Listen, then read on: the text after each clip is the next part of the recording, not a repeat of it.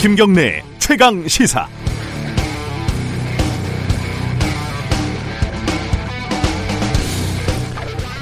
추석 연휴 첫날입니다. 어, 요즘 하늘을 보면 찡할 정도로 파랗고 높습니다. 아침 저녁으로 기분 좋게 선을 하죠. 완연한 가을입니다. 그런데 날씨는 예년과 똑같지만 올해 추석은 예년과 많이 다릅니다. 고, 고향에 가지 못하는 분들도 많을 것 같고 추석 대목도 예전 같지 않죠. 시끌벅적한 분위기, 떠들썩한 분위기 좀 어려울 것 같습니다. 그래도 명절은 명절이고 연휴는 연휴입니다. 마음을 좀 내려놓고요. 바쁘게 살아온 일상에서 쉼표 한번 찍고 간다. 이렇게 한가롭게 잠깐이라도 쉬시면 좋을 것 같습니다. 김경래 최강 시사도 추석 연휴 기간 동안 편하게 들으시면서 일상을 돌아볼 수 있는 시간 마련할 예정입니다. 9월 30일 수요일 김경래 최강 시사 시작합니다. 김경래 최강 시사 추석 특집 오은영 박사와 함께합니다. 마음도 방역이 되나요? 코로나19로 사회적 거리두기가 계속되고 있습니다. 어른은 어른대로 힘들고 아이들은 아이들대로 힘들 겁니다. 우울감, 무기력감 이런 걸 호소하는 분들도 주변에 많고요. 이게 좀 발전되면은 괜히 화가 나는 그런 경우도 많다고 합니다. 주변에서요, 혹은 뉴스에서 뭐 어이없는 폭력, 뭐 이유 없는 싸움 이런 걸 또 목격을 자주 하게 되죠. 문제는 이런 시간이 언제까지 이어질지 예측을 할 수도 없고 그래서 더 지치고 불안하기도 합니다. 또 한 가지 걱정은 어른은 어른대로 뭐 자기가 알아서 좀 챙기지 않을까 이런 생각도 드는데 아이들 아이들은 이 잔인한 시간을 어떻게 보내고 있을까요? 우리는 아이들 잘 모르잖아요. 그죠? 다 안다고 생각을 해도 아마 어른들보다 더 큰 고립감 이런 걸 느끼고 있지 않을까 이런 걱정도 들고요. 그래서 준비했습니다. 어, 국민 육아 멘토 소아 청소년 정신과 전문의 오은영 박사님 모시고 코로나 시대의 마음 방역, 심리 방역 어떻게 해야 할지 상담을 해보겠습니다. 오은영 박사님 어렵게 나와주셨습니다. 안녕하세요. 안녕하세요. 어, 추석 어떻게 보내세요? 이 코로나 때문에 다들 뭐 어디 못 가는 사람들도 있고 어떠세요, 박사님은? 네, 뭐 저는 맏며느리입니다. 그래서 평소에 좀 못하는 거, 예. 뭐 그날만이라도 음. 조금 앞치마도 두르고 뭐 못하는 요리지만 좀 왔다 갔다 하고 숟가락이라도 놓고 좀 그래야 될 것 같습니다. 네. 올해는 그래도 이제 손님들이 많이 안 올 거예요, 그죠? 그럼요. 네.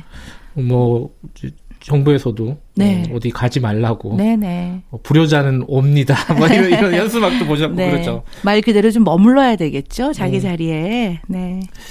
아마 이제 정신과 전문이시니까요. 네. 요새 돌아가는 상황을 보시면은 어, 뭐, 보통 저희들이 생각하는 것보다 좀 다른 생각을 하시게 될 것 같아요. 이 코로나 블루, 뭐, 음. 코로나 레드, 네. 코로나 angry, 뭐 이게 별 신조어들이 네. 다 만들어지는데 네. 박사님이 보시기에는 요즘 상황이 어때요? 이제 코로나 19 이 위기 상황이요. 예. 사실 아무도 예측을 하지 못했던 상황입니다. 음. 근데 이제 저는 이번에 이런 위기를 겪으면서 인간에 대한 더 깊은 이해를 좀 해보는 또 어떻게 보면 좋은 기회라고 또 생각이 되는데요. 그럼 왜 그렇죠? 네, 우리 인간은 기본적으로 예. 자기 자신을 지키고 살아가야 됩니다. 이게 지킨다는 거는 위험으로부터 내 자신을 잘 방어하고 보호하고 또 잘 계획을 세움으로써 이제 나를 좀 대비하고 음. 이런 게 다 보호의 기전들인데요. 이제 그런 게 있어야지 인간은 생존을 하지 않겠습니까? 예. 그런데 이러한 코로나 바이러스의 위기는 우리가 예측을 못했던 위기이기 때문에 모든 사람이 예외 없이 아마 불안해졌을 겁니다. 음. 그러니까 이 적당한 불안은 인간한테 꼭 필요한 거지만 또 불안이 너무 없으면 또 야 겁이 없어서 일을 저지르거든요. 그러나 음. 불안이 너무 높으면 이 높은 불안 때문에 많은 문제들이 생겨나죠. 음. 그러니까 사실은 불안은 적당하게 낮춰서 마치 음식물을 소화하듯이 자기 자신이 불안을 소화하고 살아야 하는데 음흠. 이 코로나19는 우리에게는 너무 준비할 시간도 없었고 과연 이것이 어떻게 진행될지도 예측하지 못하기 때문에 아마 모든 사람이 예외 없이 불안할 겁니다. 그래서 이 불안에 대한 또 과도하게 높아진 불안에 대한 인간들의 다양한 반응들이 지금 삶 속에서 일어나고 있다고 해도 음. 과언이 아닌 거죠. 네. 음. 그래서 아, 예, 인간이 이게 참 요즘 많이 불안해졌구나. 음. 그러면서 또 한편으로는 아, 예전에는 왜 우리가 공기가 있으면 숨을 쉬고 사는데 별로 불편하지 않고 내가 숨 쉰다는 거를 인식을 못 하고 살죠. 네. 그러나 이제 공기가 희박한 곳에 가면 아, 이게 숨 쉬는 게 이렇게 중요하구나라는 걸 느끼듯이 이처럼 우리가 예전에 좀 자유로웠고 사람들하고 자주 만나고 어디든지 마음대로 갈 수 있고 했던 이 시절이 너무나 소중했다라는 것을 느끼는 거죠. 그러다 보니까 예전에 대한 그리움, 그리고 또 이러한 것을 마음대로 할 수 없는 것이 내가 결정하는 것이 아니라 어떠한 외부의 이제 규율이 좀 생긴 거죠. 음. 꼭 마스크를 써야 되고 어디든 어, 못 가라고 하는 곳이 생기고 그러다 보니까 인간이 이제 스스로 어, 결정을 하지 못하고 또 외부의 통제나 제재에 의해서 생활을 해야 된다는 것 자체가 또한 불안을 증폭시키는 거죠. 아. 그러니까 코로나 19 사태를 맞이하여 어, 사람들이 꼭 있어야 되는 불안이 너무 많이 증폭이 됐구나. 결국 이 불안을 우리는 이 위기를 극복할 때까지 적절하게 낮추고 소화를 해내야 되는데 이것을 정신과 의사로서 어떻게 도와줘야 되는가 하는 것이 상당히 화두이죠. 음, 공기 같다. 이게 사실은 어 우리가 그동안 영위해 왔던 일상이라는 게 평소에는 네. 말씀하신 대로 네. 소중한 걸 잘 모르잖아요. 네네. 근데 일상이 어떤 통제를 받기 시작하니까 그 일상이 너무 그리운 거죠. 그렇죠. 그죠? 네. 그러니까 우리 인간은 무엇인가를 스스로 방향을 결정하고 스스로 해나가고 그 결과에 대해서 스스로 책임을 질때 음. 가장 편안합니다. 근데 네. 지금은 이제 어쩔 수 없는 상황 아니겠습니까? 우리가 네. 서로와 어, 가, 사랑하는 가족을 위해서 우리가 서로 지켜야 되는 것들이 있는데 이 지켜야 되는 것들이 어떤 면에서 보면 내가 정하는 것이 아니라 그것을 따라야 되고 그렇죠. 그것을 따르지 못했을 때에 생겨나는 문제들이 있거든요. 그것을 이제 과도한 통제라고 느꼈을 때는 상당히 이제 불편하고 불안이 음. 올라가고 또 이거에 대해서 약간 거부하는 쉽게 음. 말하면 against를 하는 거죠. 그러니까 음. 어떠한 외부의 필요한 통제나 어떤 제재에 대해서 이렇게 against 하는 사람들이 많이 생기면서 많은 음. 또 사회적 문제가 생기기도 음. 하겠죠. 그러나 인간의 기본적인 어떤 생존을 위한 방어 기전에서 보자면 과도한 통제에 대해서 against 하는 거는 일종의 방어 기제이기도 하거든요. 근데 이제 음. 그런 것들이 좀 심해지면 너무 많은 문제가 일상에서 일어나겠죠. 박사님은 그런 불안이라든가 우울함 네. 이런 걸안 네. 느끼세요? 아, 왜요? 저도 사람인데요. 느낍니다. 느끼세요? 네, 저는 의사로서 이제 이 코로나19 사태를 우리 인류가 어떻게 대처를 해나가고 극복해야 음. 되는지에 대해서 굉장히 그 걱정을 하고 현장에서 또 환자들을 치료를 해야 되는 의사이니까 네. 그리고 또 의사들은 어떤 위기에도 이 네, 전선에서 우리는 환자들을 지켜야 합니다. 음. 그래서 언제나 그런 어 이런 거에 대한 걱정 음. 또 불안, 음. 또 이게 해결되지 않으면 어떻게 하나라는 두려움이 있고요. 또 네. 인간적 개인적으로는 언제나 이렇게 방역의 최전선에 우리는 서 있어야 되거든요. 그러니까 음. 개인적으로도 좀 걱정이 되죠. 그럼 이제 음. 집에 가면 다 씻고 이제 언제나 의사들은 알코올을 굉장히 가까이 대하는 사람이긴 하지만 네 약간 휴대용 알코올을 좀 갖고 다니면서 수시로 뿌리고 하는 이제 그런 개인적인 불안도 있죠. 그게 네. 솔직한 네. 심정입니다. 그리고 또, 어, 우울하죠. 음. 왜냐하면 이제 전 인류가 다 어려움을 겪고 심지어는 돌아가시는 분도 있지 않겠습니까? 그렇죠. 그러니까 우리가 좀 불편해도 아, 이걸로 돌아가시는 분도 있는데 이런 생각을 하자면 좀 참아야 하는데 음. 이게 좀 길어지면서 사람들이 좀 더 다 기분들이 가라앉게 되고 또 이게 경제적 타격을 받게 되니까 이게 생존의 문제 아니겠습니까? 이, 예. 이 돈을 벌고 하는 것들은 이 생활을 하고 살아가고 아이들을 키우는 문제인데 예. 이런 위기가 내가 열심히 돈을 벌고 노력을 한다고 해서 해결이 되지 않는 측면이 있다 보니까 상당히 이제 그 가라앉고 이런 분들이 많죠. 그리고 이런 분들과 같이 의논을 하다 보면 뭐 저도 걱정이 되고 어떨 때 울적하다고 느껴질 때도 있고 사실 그렇습니다. 음. 그러니까 지금 아까 말씀하셨듯이 어떤 통제나 이런 것들에 대해서 저항하는 네. 아까 against라는 네네. 표현을 쓰셨는데 네네. 그런 거는 뭐 당연할 것 같은데 심리적으로 네 그게 좀 네. 발전하다 보면은 음. 아, 그 뉴스에서 그런 거 많이 보잖아요. 마스크 썼니 안 썼니 막 그거 갖고 시비가 붙다가 네. 막 폭력 사태가 벌어지고. 네, 네. 그죠? 네, 뉴스를 접하기도 하는데요. 뭐 지하철에서 막 네. 때리고 막 이런 네네. 일들이 벌어진단 말이에요. 맞습니다. 네. 네. 어떤 생각이 좀 드냐면요. 첫째는 네. 아주 어린 아이들이요. 네. 마스크를 잘 쓰고 있어요. 저는 깜짝깜짝 놀랍니다. 그래서 이 아이들 칭찬을 해주는데요. 네. 얼마나 불편하겠습니까, 사실은요. 근데 그렇죠. 아이들이 이걸 정말 잘 쓰고 있어요. 음. 그런데 이 모습을 보면서 우리 어른은 어른이니까 음. 어, 나이만 들었다고 어른이 아니라 어른은 어른다워야 합니다. 그리고 음. 어른은 어른으로서의 역할을 하는 제대로 된 어른이어야 합니다. 음. 그러니까 물론 이제 외부의 과도한 통제나 제재가 있을 때 인간의 방어 기준으로 이걸 이렇게 조금 저항하고 싶은 마음은 제가 정신과 의사로서 심리적으로 이해하지만 음. 아이들이 마스크를 쓰고 다니는 걸 보면 네. 그래 우리가 어른으로서 이런 것들을 좀 그래도 지키고 살아야지 이런 음. 마음을 우리 스스로가 다지는 게 굉장히 중요하다고 생각합니다. 그래서 요즘에 이제 뉴스 같은 데서 상당히 이제 사건 사고들을 가끔 접하게 되는데요. 네. 이거의 가장 큰 문제는 사실 마스크를 안 하거나 하는 분들이 처음부터 그런 의도가 있었다고 저는 생각은 안 합니다. 그러니까 음. 깜빡 잊기도 하고 네. 어떨 땐 챙겨 나오지를 못하고 했을 때,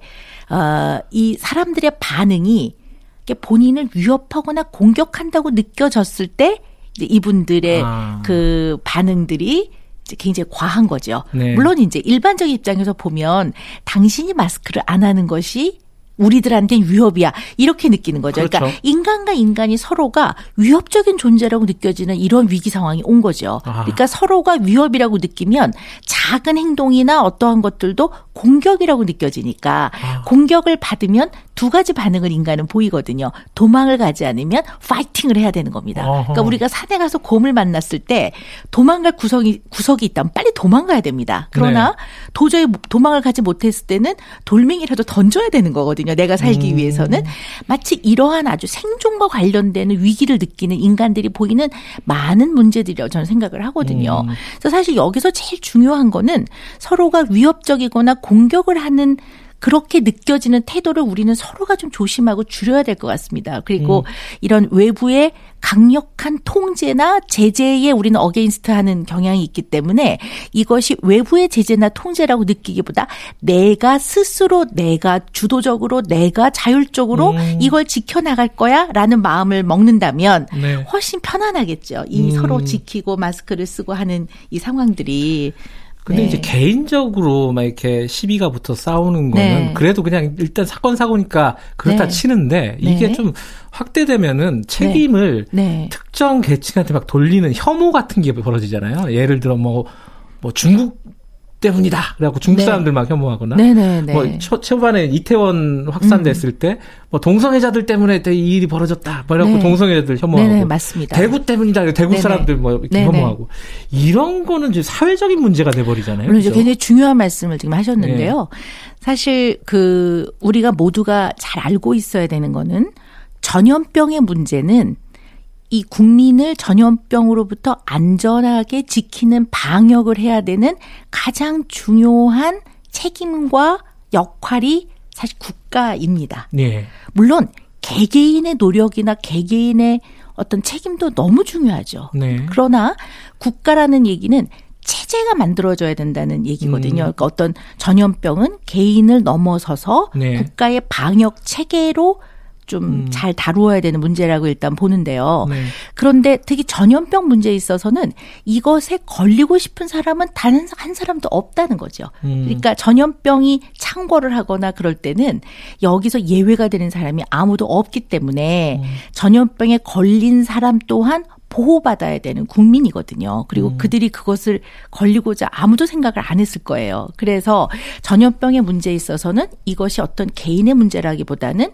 사회, 국가, 내진 전 인류가 다 같이 공동의 노력을 해야 되고 다 같이 서로가 지킬 걸 지켜야 되는 그러한 개념으로 일단 봐야 될 것 같아요. 그래서 음. 이제 코로나 바이러스에 감염되신 분은 잘 치료를 받아야 되는 질병의 지금 상태에 있는 음. 치료가 필요한 환자라고 보셔야 되고 이분을 의학적으로 보호하고 마음으로 보호해야 되고 음. 또 그들의 가족을 잘 지원해서 위기를 극복해 나가고자 하는 이제 어떻게 보면 서로가 좀 배려하는 마음이 굉장히 중요할 것 같고요. 네. 그래서 이제 당신 때문에라고 하는 거는 또는 어떤 집단 때문에라고 하는 그런 생각들은 우리가 정말 고민을 해보고 그렇게 안 하도록 하는 음. 어떤 성숙한 사회가 좀 중요하지 음. 않을까 이런 생각을 합니다. 아마 이제 추석이잖아요, 내일이면 네, 네. 이제 추석 연휴에 원래 친척들 만나고 이러면은 싸움이 자주 벌어져요. 네. 또술 한잔 하고 네. 네. 어뭐 동거래도 있고 이러면은 이제 멱살 잡고 싸움이 벌어진단 네. 말이에요. 상도 한번 엎어지기도 하죠. 네. 그러니까 뭐 그거는 뭐 일상적이라고 하더라도 이게 어 지금 뭐 10명 중에 7명이 코로나 블루 증상이 있다라는 뭐 그런 뭐 네. 설문조사도 있고 그렇거든요. 네네, 맞습니다. 일상적으로 사람들이 어떤 우울감과 그게 좀 이제 발전된 사람들은 이제 폭력적인 행동이라든가 이상 행동이 네네, 나타나는 걸 텐데 네네. 그러면 이제 사람들이 방역 심리 음. 방역, 마음 네. 방역 이런 얘기를 많이 한단 말이에요. 네네, 네. 그럼 도대체 어떤 방법이 있을까? 네. 뭐, 뭐 운동 많이 해라 뭐 이런 방법들도 있는데 네. 박사님한테 상담을 받 아마 청취자분들도 네. 괜히 우울할 때 있어요. 야 이거 진짜 언제 끝나나? 이 마스크 네. 언제까지 써야 되나? 돈은 맞습니다. 언제 버나? 막 이런 생각 든단 네. 말이에요. 네. 어, 떤 마음 자세를 가져야 되는지 뭐 이런 것들 좀 뭐랄까 어드바이스를 좀 해주세요. 제가 어, 저를 찾아오는 아이들한테 이런 질문을 잘 하거든요. 네. 요즘에 코로나 때문에 학교를 못 가잖아. 네. 근데 너는 어떠니? 그러면 아이들이 두 가지로 대답을 해요. 한 아이들은, 한 그 그룹의 아이들은 어, 너무 막 답답하고 힘들어요. 이렇게 음. 말하는 아이들이 있고요. 네. 어떤 아이들은 저는요 집에 있어서요 너무 좋아요 이런 애들이 또 있어요. 예. 근데 이거 어른도 마찬가지실 것 같아요. 이제 음. 우리가 자기 자신의 어떤 기본적 기질을 좀 잘 한번 생각을 해볼 필요가 있는데요. 기질은 이제 기준이 여러 가지지만 사람이 생존하기 위해서 세상의 환경적 자극하고 어떻게 상호작용을 하느냐 이것이 이제 생물학적으로 좀 결정되어 있는 부분이 있다고 하거든요. 이게 음. 성격하고 조금 다른 면인데요. 네. 여러 가지 중에 이제 일단 내향적인 사람과 외향적인 사람이 좀 있는데요. 네.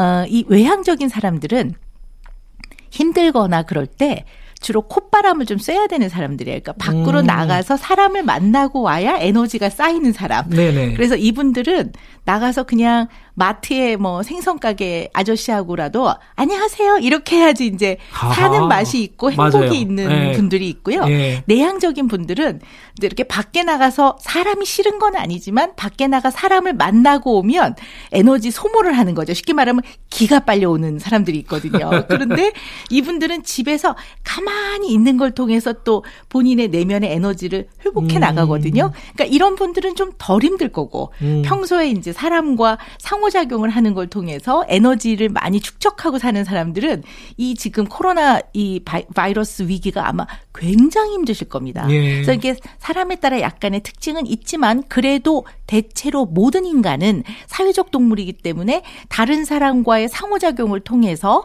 어떤 여러 가지의 긴장이라든가 스트레스라든가 이런 음. 것들을 분출을 하죠. 꼭 음. 어디 가서 놀지 않아도 길을 지나가면서 사람들하고 눈이 마주쳐지고 복잡한 데 가서 서로 이렇게 어깨 어깨가 부딪혀지고 내지는 그냥 아는 사람끼리 뭐 눈을 맞추고 잠깐 뭐 눈 인사를 한다든가 이런 걸 통해서도 인간은 다 서로가 상호작용을 음. 하거든요. 그걸 통해 어 내적 긴장이라든가 스트레스를 좀 해소하고 인간으로부터 받는 또 좋은 에너지가 있습니다. 이런 것들을 지금 거의 못 하고 있기 때문에 네. 그러다 보면 이제 좀 울적해지고 예. 우울해질 수가 있고요. 이제 제일 우리가 우리를 우울하게 하는 거는 예측을 못 하고 있다는 거죠. 그렇죠. 언제 그러니까, 끝날지 네. 모르는 거예요. 그러니까 제일 많이 네. 듣는 질문이 어 이거 언제 끝날까요?라는 질문을 네. 저도 굉장히 많이 듣습니다. 그러다 보니까 우리가 우리의 삶은 미래는 언제나 예측할 수 없는 것이 인간의 삶이긴 하나 그래도 어느 정도 가늠을 하고 사는데 너무 가늠이 안 되는 걸로 인한 막연한 데서 오는 음. 두려움들이 있고 또 이게 우리의 인간의 대뇌에서 보면 어, 이 불안과 관련되는 신경 전달 물질의 대표적인 것이 세로토닌입니다. 음. 근데 이게 세로토닌이 떨어지면 불안하기도 하지만 이 세로토닌이 떨어지는 게 지속이 되면 우울해지기도 합니다. 그래서 어. 사실은 불안과 우울은 서로 다른 감정이지만 약간 사촌지간처럼 약간 예. 좀그 연결이 되어 있는 부분이 있거든요. 그래서 이게 세로토닌이 떨어지면 이제 우리 흔히 말하는 블루 약간 네. 우울하다 이렇게 볼 수가 있는데요. 이제 이 마음 방역에서 제일 중요한 거는 이제는 우리가 상호작용을 하는 데 있어서 지금 할 수 있는 가장 중요한 사람들이 가족입니다. 결국 가족하고는 코로나 위기에도 같이 지낼 수밖에 없고 그렇죠. 서로들 밥을 같이 먹어야 되고 잠을 같이 자고 공간을 같이 사, 용을 해야 되니까 이 가족과 어떻게 잘 지내느냐 이것이 음. 굉장히 중요하고요. 두 번째는 이 대뇌에서 세로토닌을 어떻게 하면 좀 올릴 수 있을까 하는 거예요. 이제 음. 세로토닌을 올리려면 그래도 마스크라도 쓰시고 햇볕이 좋은 날은 나가서 좀 햇볕도 음. 받으시고 그리고 집 근처를 좀 어, 약간 빠른 걸음으로 좀 걷는다든가 음. 또는 좀 가까이 지내던 사람하고 전화 통화를 하는 걸 통해서 즐거운 대화를 나누거나 음. 하는 것도 상당히 이 세로토닌을 올리는데 도움이 많이 됩니다. 음. 자, 이 마음 방역, 심리 방역 이게 뭐 말처럼 쉽지는 않겠지만은 네. 박사님 말씀대로 가끔 한번 나가 보고요. 그죠? 네. 그리고 하늘도 한번 보고 네. 사람들과 마스크 쓰고 네. 인사라도 나눠 보면은 조금 달라지지 않을까. 네. 그리고 아까 가족들하고 잘 지내는 거 굉장히 네. 중요하다. 네. 가족이 거의 유일하게 마음 편하게 얘기하고 네. 같이 밥 먹을 수 있는 사람들이 돼버렸잖아요, 지금. 네, 그쵸? 맞습니다. 네. 참 어려운 일이지만은 역시 또 그렇게 해야지 이 시기를 이겨낼 수 있지 않을까. 네. 그래서 저는 이런 음. 말씀을 드립니다. 우리가 이 코로나19 위기에서 우리를 지키는 마지막 가장 효과적이고 마지막 최 전선 음. 절대로 넘어가면 안 되는 마지막 나를 지키는 것이 마스크이듯이 우리의 마음의 마지막 방어선은 가족이라고 봅니다. 네. 가족이 어, 마스크네요. 네, 그러네요.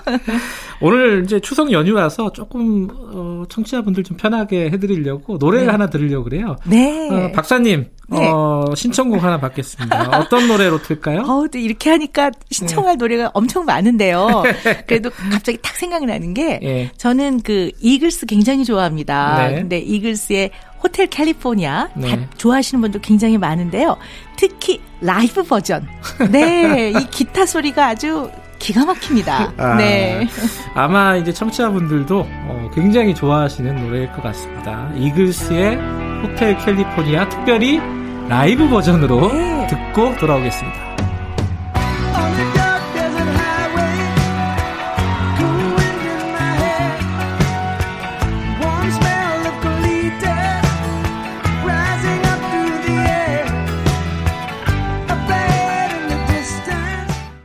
네, 호텔 캘리포니아 들어봤습니다. 네. 이 노래 좋아하시는 특별한 이유가 있어요? 어, 이 노래를 들으면요. 예. 마음의 여행을 떠나는 것 같아요. 어. 굉장히 자유롭고, 네, 뭐 꼭 캘리포니아가 아니어도, 네. 네. 마음이 흐르는 곳으로 이렇게 쭉 날아가고 싶은 그런 마음이 드는데요. 요즘에 여행도 잘 못 하시잖아요.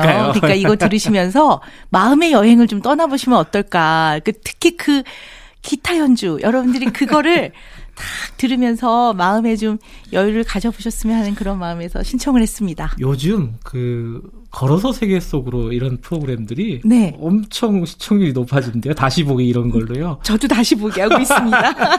그걸로 전 세계 여행을 다 다니는 거죠. 못 네. 가니까 그죠. 네.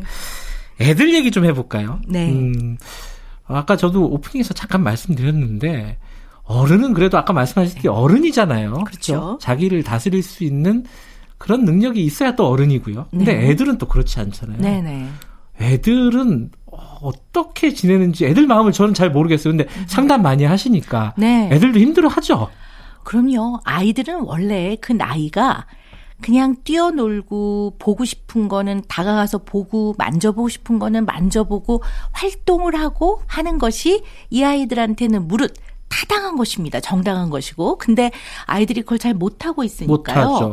뭐 마음이 힘든 거는 말할 것도 없지만 신체의 발달이라든가 또 음. 정서적인 발달이나 이런 데에서 더 신경을 써야 되는 그런 상황입니다. 음. 네, 그리고 아이들이 이제 집에 있으면서 또 초기에 한 한두 달은 부모님들이 이런 말씀을 하셨어요. 참 이런 경험을 하는 것이 또 굉장히 그 새롭다. 어, 너무 저기 한두 네, 달은 네, 네, 한두 달은 네, 바쁘게 지내는데 늘 아이 뒤통수에 대고 빨리 해, 빨리 학원 가, 뭐 빨리 음. 일어나 이랬는데 이게 좀 여유를 가지면서 약간 늦게까지 좀 잠도 자고 아이들하고 하루 종일 같이 있다 보니까 어, 아이의 새로운 면, 면을 좀 발견하게 되고 어, 참 또 좋은 것 같다. 이렇게 딱 한두 달 그러시다가 이제 한 두 달이 넘으니까 아이들하고 함께 있다 보니까 아이의 문제점이 발견이 되고 이 문제가 왜 그러는지 원인을 모르겠고 네. 원인을 모르다 보니 어떻게 해야 될지 모르다 보니 아이하고 굉장히 갈등이 심해지고 음. 이제는 정말 너무 힘들어요. 정말 너무 못 살겠어요. 이런 음. 분들이 많으세요. 지금 이제 한 아홉 달 됐으니까요. 반년이 네네. 넘었어요. 이런 네네. 상황이. 맞습니다. 학교를 간다 그래도 뭐 일주일에 하루 가거나 이틀 네. 가거나 뭐 이 정도고요. 네. 못 가는 때도 가끔 가끔 있고요. 네네. 학원도 못 가는 경우도 있고, 네. 그럼 진짜 하루 종일 이제 집에 있어야 되는데, 이제 가정마다 여러 가지 케이스가 있습니다. 뭐 돌볼 수 있는 가정이 있고 또 돌보는 것 자체가 좀 불가능한 가정도 있고 그렇죠. 어찌 됐든 간에 뭐 아주 생활 속의 어떤 고민들을 한번 좀 여쭤볼게요. 저도 애를 키우는 입장이라서 네, 네, 네. 어 아마 평범한 가정들 어 이 고민 많이 할 거예요. 애들이 어디 안 나가잖아요. 못 나가잖아요. 네네. 네. 뭐 하냐면요. 다 휴대폰 들여다보고. 네, 맞습니다. 그뭐 컴퓨터 들여다보고 앉아 있고 네. 유튜브 보고 있고 맞습니다. 이거 어떻게 해야 돼요, 이거? 이제 그 모 회사에서 만든 이제 게임기가 네. 너무 많이 팔리고 그걸 사려면 굉장히 오래 대기를 해야 되고 그래서 이제 인터넷 그 이제 매장 우리가 이제 인터넷에서 뭘 구매를 하잖아요. 네. 거기서는 웃돈이 이제 아, 붙어 있고 게임기예요? 네, 게임기예요. 아, 네. 기다려야 되니까. 네네. 아. 이제 그리고 또 요즘 최근 들어서 회초리가 너무 많이 팔리고. 아, 회초리도 돈 주고 사요? 네, 뭐, 여기에는 사랑의 매 이렇게 써져 있더라고요. 근데 어쨌든 그런 것들이 너무 많이 팔리고 이런 걸로 네. 봐서는 아, 아이들하고 같이 있는 시간이 길어질수록 그리고 하루 종일 같이 있다 보니까 아, 또 다른 문제들이 많이 생기는구나라는 음. 생각이 들고요. 실제로 아동학 학대의 보고도 더 많아지고 있습니다. 아, 실제로 아동 학대가 네. 비, 어, 비율이라든가 횟수가 네. 어, 사례가 더 많아지군요. 네. 왜냐하면 학대를 하는 부모는 예. 어, 아이랑 같이 있는 시간이 늘어날수록 학대를 할 가능성이 커지지요. 와. 사랑하는 부모는 아이랑 같이 있는 시간이 늘어날수록 아이를 더 많이 사랑해 주겠지만 음. 학대 부모는 그럴 위험도가 굉장히 높아지는 것 또한 사실입니다. 그래서 음, 음. 아동학대의 보고라든가 신고 접수가 훨씬 더 코로나 위기 이후로 많아졌습니다. 그래요. 네. 자 그러면은 어. 그러니까 아이들과 뭔가 갈등이 생기는 거잖아요. 그렇죠. 그러니까 부모가 보기에는 음. 뭔가 좀 맞 딱 차는 맞득 차는 일을 애가 한다고요. 하루 종일 뭘까 이제 휴대폰을 네, 보고 네, 있다거나. 네. 그럴 때 어떻게 해야 되는지 네. 부모한테 좀 충고를 해주신다면요. 네. 원래 부모는 어 거의 예외 없이 거의 모든 부모는 자식을 사랑합니다. 그리고 그렇죠. 그 사랑은 기본적으로는 음. 굉장히 깊습니다. 깊고 따뜻한 마음으로 자식을 사랑하는데요. 음. 사랑하는 마음만으로 잘 안 되는 것이 육아입니다. 음. 그리고 부모는 자식을 잘 키우고 싶어 합니다. 음. 그래 그렇지만 잘 키우고 싶어 하는 생각만으로 안 되는 것이 육아입니다. 음. 그래서 사랑은 하지만 잘 키우고 싶지만 잘 안 되거든요. 네. 근데 잘 안 되는 가장 큰 이유는 네. 애가 엄마 아빠 마음대로 안 움직여 주거든요. 그러니까 맨날 부모님들이 저한테 하시는 말씀이 애가 말을 안 들어요. 이렇게 왜 제 말을 안 듣죠? 그럼 전 뭐라고 말하냐면 인간은 원래 말을 안 듣는 데서 출발을 해요. 그게 얘네들의 정체성입니다. 저는 이렇게 말을 해 주거든요. 아, 왜냐하면 네, 왜냐하면 네보다는 아니요.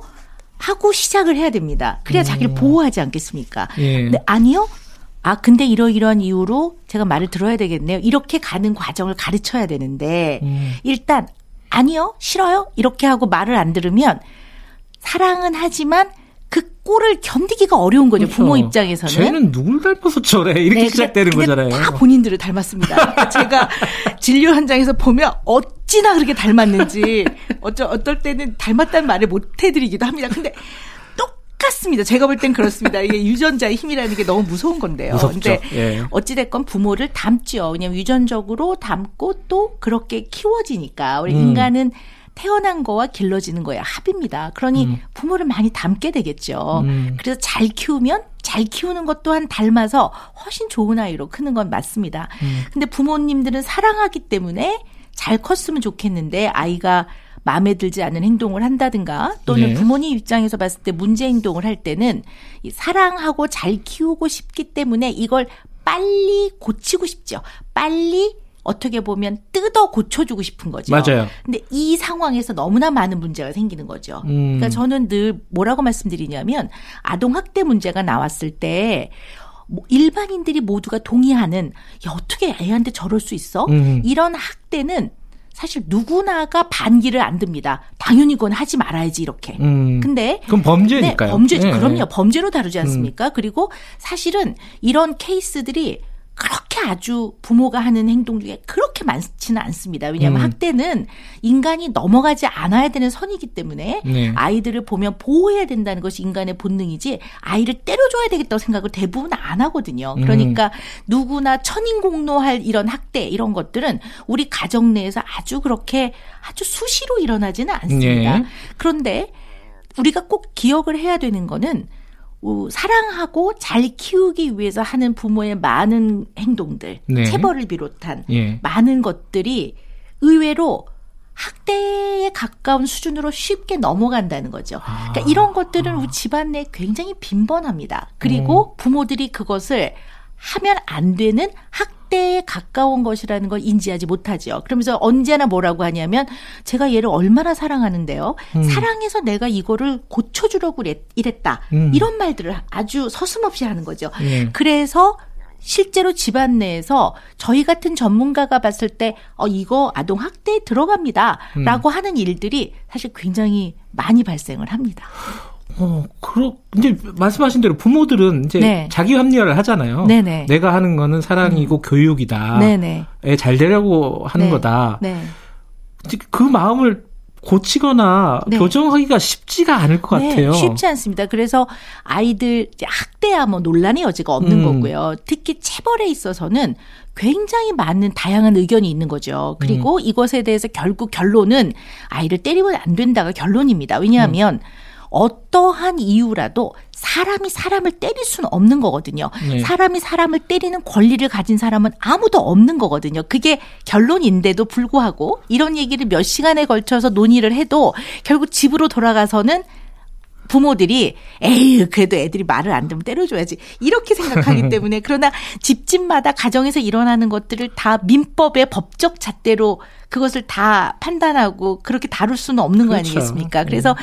사실은 아이들을 체벌을 하거나 이런 것들에 대해서는 굉장히 그 오랜 동안에 심도 있는 그 논의를 통해서 많은 의견들을 나누고 하면서 이 사회가 좀 더 성숙해지는 과정이 저는 필요할 거라고 봅니다. 아니, 근데 어쨌든 그 때리진 않더라도 아까 네. 그 박사님 말씀하셨듯이 애가 고쳐주고 싶고 그럼 네네. 어떻게 해야 되냐는 거죠. 네, 근데요 네. 아이들은 언제나 가르쳐 줘야 되는 대상이라는 거를 꼭 기억을 하셔야 됩니다. 음. 그래서 가르쳐 줘야 되는데 특히 이제 우리의 오랜 그 전통 내지는 오랜 동안 몸에 익숙해져 있는 것이 네. 아이한테 혼을 내고 야단을 치고 소리를 지르고 화를 내는 것을 아이를 가르쳐 주는 거라고 부모들이 착각을 하고 있습니다. 어. 그러니까 아이를 키우면서 저는 뭐라고 말씀드리냐면 아이를 키우면서 혼을 내거나 야단을 친다는 거는 머리에서 지우세요. 혼을 내는 게 아니라 가르쳐 주는 겁니다. 야단을 치는 것이 아니라 가르쳐 주셔야 되는 겁니다. 그렇게 말씀을 드리거든요. 아, 말귀를 못 알아들으면 어떻게 해요? 네. 말귀를 근데 사실은 네. 아이들이 말을 못 알아듣는 나이는 또 그 나이에 맞는 이제 위험에 음. 대처하거나 하지 말아야 될 행동을 음. 가르치는 방법이 있고요. 대개 아이들이 말을 알아들으면 말을 안 듣는다고 부모들이 생각하는 그 상황은 말 자체를 언더스탠딩, 인지를 못하는 것이 아니고 따르기가 싫은 거죠. 음. 그러니까 말은 알아들었지만 마음으로 따르기 싫은 건데 음. 알아들은 말을 또 하거든요. 음. 또 하고 또 하고 또 하고. 그러면 아이들은 늘 알았다고요. 알았다고요. 이렇게 얘기를 하는데 음. 그럼 어른들은 알았다고요라고 말하면 네가 바로 행동으로 옮겨야 되는 거 아니냐고 그렇죠, 그렇죠. 이렇게 얘기를 하는데요. 저는 또 어떤 부모님한테는 내가 엄마 아빠 몇 년 동안 만났죠. 근데 엄마 아빠 이거 못 고치고 있잖아요라고 아. 얘기해 줘요. 그러니까 사실은 아이들이 어떠한 문제 행동을 바로 고치지 못하고요. 음. 그래서 맨날 말씀드리는 게 천 번, 만 번을 아이들은 가르쳐야 됩니다. 음. 삼세 번이 아니라 천 번, 만 번을 말해줘야 됩니다. 이렇게 말하는데요. 다만 이제 부모들이 이것을 가르치는 것을 혼을 내고 야단을 치는 거, 뭐 흔히 음. 말하는 게 막 하지 말라고 했지 막 이렇게 이렇게 하는 걸로 아이들이 배울 수 있다고 착각을 하고 있는 거죠. 음. 그래서 어, 이렇게 확 화를 내거나 소리를 지르거나 굉장히 무섭게 하거나 이렇게 매를 이제 때리면 음. 아이들이 멈춰요. 그 문제 행동을 멈추는데요. 그거는 어, 부모의, 부모를 존경해서도 아니고요. 음. 부모의 말이 옳다고 생각하는 것도 아니고, 음. 그냥 무서워서 그만하는 거거든요. 그럼 별로 효과가 네, 없네요. 네, 효과가 없죠. 그러니까 학습 효과가 음. 전혀 없는 거죠. 그걸 배움이라고 볼 수가 없는 음. 거죠. 그러니까 아이들은 몰라도 가르치는 거고 음흠. 실수를 해도 가르쳐 주는 거고 음. 잘못을 해도 가르쳐 줘야 되는 거고 심지어는 나쁜 짓을 해도 가르쳐 줘야 되는 거지 음. 그게 부모가 확 소리를 지르거나 애를 막 무섭게 하는 걸로 아이가 배울 수 있다고 생각하시면 안 음. 되거든요. 우리가 아이들을 이제 늘 부모로서 아이를 지도하고 가르칠 때는 음. 오늘 오늘 당장 음. 영어로 말하면 today 음. 그다음에 바로 right now 음. 아이의 문제 행동을 뜯어 고쳐 준다는 생각은 버리셔야 돼요. 마음이 우리, 급하면 안 되군요. 네, 우리 네. 부모는 늘 방향을 알려줘야 돼요. 아하. 방향을. 예. 그러니까 육아는 굉장히 긴 과정입니다. 이 긴 과정 동안 방향을 잘 알려주셔야 돼요. 마치 음. 등대가 멀리서 바다에서 등대 불빛을 보면 아 절로 가면 항구가 음. 있겠구나 이렇게 생각하듯이 방향을 알려주는 거거든요. 음. 그러니까 아이가 만약에 막 양치를 안 하겠다고 난리를 치면 질질질 끌어다가 아이를 양치를 시키면 오늘 하루 아이가 양치질 한 거는 얻었습니다. 그러나 굉장히 많은 걸 잃습니다. 아. 그럼 이제 부모들이 그러세요. 아니, 그럼 박사님, 애가 양치를 안 하는데, 그래, 그래, 하지 마라. 이럴 수는 없지 않겠습니까? 네. 맞습니다. 그렇게, 음. 오, 그래, 그래, 알아서 네 마음대로 해? 이렇게 하라는 건 아니지만, 아이가 막 악을 하고서 양치 안 하겠다고 하면, 너를 질질 끌어다가 억지로 씻길 수는 없어. 음. 그런데, 그래도 양치는 중요한 거야. 음. 이거는, 엄마 아빠가 필요해서 너한테 가르쳐 주는 거야. 너를 사랑해서. 음. 그러니까 네가 양치하는 거는 꼭 배워야 하는 거야. 그리고 오늘 자기 전까지 양치를 했으면 좋겠다. 음. 그리고 원래 해야 하는 거야. 네. 이게 방향인 거죠. 음흠. 근데 이건 바로 즉각적인 효과가 없다 보니까 우리가 그 과정을 못 견디는 거야 우리 부모가. 음. 그냥 오늘 양치를 질질 끌고 가다 씻, 씻겨 씻기면 내 오늘 후련하잖아요. 그렇죠. 속이 네. 후련한 거죠. 그러니까 결국 안 하고 있는 이 과정을 우리가 그 꼴을 못 견디는 거예요, 사실은. 음. 근데 이 꼴을 좀 견뎌줘야 아이가 또 시행착오를 겪어가면서 음. 그 불빛을 향해 어떻게 해야 된다는 비교적 올바른 방향을 향해 갈 수 있거든요. 예. 근데 가는 과정에서는 약간 옆길로 갔다가 발도 빠졌다가 이렇게 가는 건데 우리가 이제 그걸 잘 못 견뎌주는 거죠. 음. 네. 특히 이제 고민 많이 하시는 학부모들이 이제 아이들이 좀 어릴 때 있잖아요. 네네. 특히 이제 남자 아이들이 많이 그런데 에너지가 막 뻗치는 거예요. 네네. 밖에 못 나가니까. 그렇죠. 집안에서 이거 어떻게 풀 수가 없는 그런 상황이 되기도 하고. 네네. 근데 부모가 어떻게 할 방법도 마땅치 않고 어디 뭐 음, 음. 체육관이나 이런 데도 다 문 닫아 버릴 때가 많잖아요. 그렇죠. 네네. 이럴 때는 좀 어떤 방법이 있을까 좀 음. 고민을 많이 하시더라고요. 네네. 주변에. 맞습니다. 아주 좋은 질문이신데요. 예. 요즘 또 코로나 바이러스 위기 때문에 이런 문제가 너무 많거든요. 그러니까요. 근데 이제 방법을 알려드리기보다 먼저 조금 우리가 짚고 넘어가야 되는 게 있는데요. 네. 사람이 얼굴의 생김새가 다 다르듯, 다르듯이요. 네. 개인이 다 좀 다르거든요. 음. 근데 이제 아까도 말씀을 드렸지만 인간이 생존을 하는 데 있어서는 환경적인 자극을 받을 수밖에 없거든요. 이것을 잘 받아서 처리하는 것이 인간의 생활인데 네. 그럼 환경으로부터 오는 다양한 자극을 어떻게 받아들일까 하는 생물학적 특성이 태어날 때 결정되어져 있다고 해요. 이걸 기질이라고 음. 하는데요. 근데 기질을 보는 여러 가지 관점이 있는데 아주 대표적인 게 부모님들 이렇게 애들 키우다 보면 공부들도 너무 많이 하셔고 제가 어떨 때는 야 이거 정말 나도 공부 계속 해야 되겠다 생각이 드는데 있는데요. 그 유명한 기질의 기준이 어, 알렉산더 토마스하고 스텔라 체스가 만든 기질의 분류가 있습니다. 근데 오. 그것만 있는 게 아니라 또 다른 행동 유전학적인 관점에서 보자면 어, 첫째 기준이 아이들의 활동량. 음. 그러니까 활동량이 굉장히 많은 아이들이 있더란 얘기죠. 그러니까 에너지 음. 레벨이 기본적으로 높고. 그렇겠죠. 네, 그래서 얘네들은 그게 꼭 우리가 흔히 말하는 그 지나치게 산만한 거하고 좀 다른 음. 굉장히 활동량이 많은 아이들이 있는데 이 아이의 부모가 예를 들어서 굉장히 조용한 사람이다. 네. 그리고 잘 활동을 많이 안 하는 사람일 경우에는 네. 기질이 그런 사람일 경우에는 아이가 다 활동을 많이 하는 것 자체가 문제로 보이는 거죠. 음. 그러니까 끊임없이 가만히 앉아 있어. 조용히 해. 아우 시끄러워. 너 그럼 사람들이 싫어한다. 이렇게 아이를 다루게 되면 아이하고 굉장히 갈등이 심해지겠죠. 그렇죠. 그러니까 활동량이 지나치게 많은 아이들은 일단 이것이 문제 행동인지 아니면 이 아이의 기질인지를 잘 보셔서 네. 기질이 굉장히 활동량이 많은 아이는요. 요거를 지나치게 불편하지 않도록 맞춰줘야 돼요. 음. 오냐오냐 맞추라는 게 아니라 지나치게 아이가 불편하지 않도록 해주는 것 또한 굉장히 육아의 중요한 부분이기 때문에 음. 그런 이제 마스크를 쓰고 운동장으로 나가셔서 음. 운동장에서 좀 같이 좀 활동도 하고 음. 아니면 놀이터 같은 데 좀 나가서 사람들 좀 없는 데좀 네, 가고 네, 뛰어놀아야죠. 뭐. 네, 그럼요. 그리고 네. 운동장에 만약에 옆에 사람이 없다면 그때는 좀 마스크를 음. 벗어도 되니까 그렇죠. 그렇게 해서 음. 아이가 좀 모래사장에서 놀기도 하고 소리도 음. 좀 아! 하고 지르기도 하고 음. 그렇게 어느 정도는 이 아이의 생물학적 특성을 좀 맞춰 주셔야지 음. 그걸 너무 충족을 안 시켜 줄 때는 아이가 지나치게 불편해집니다.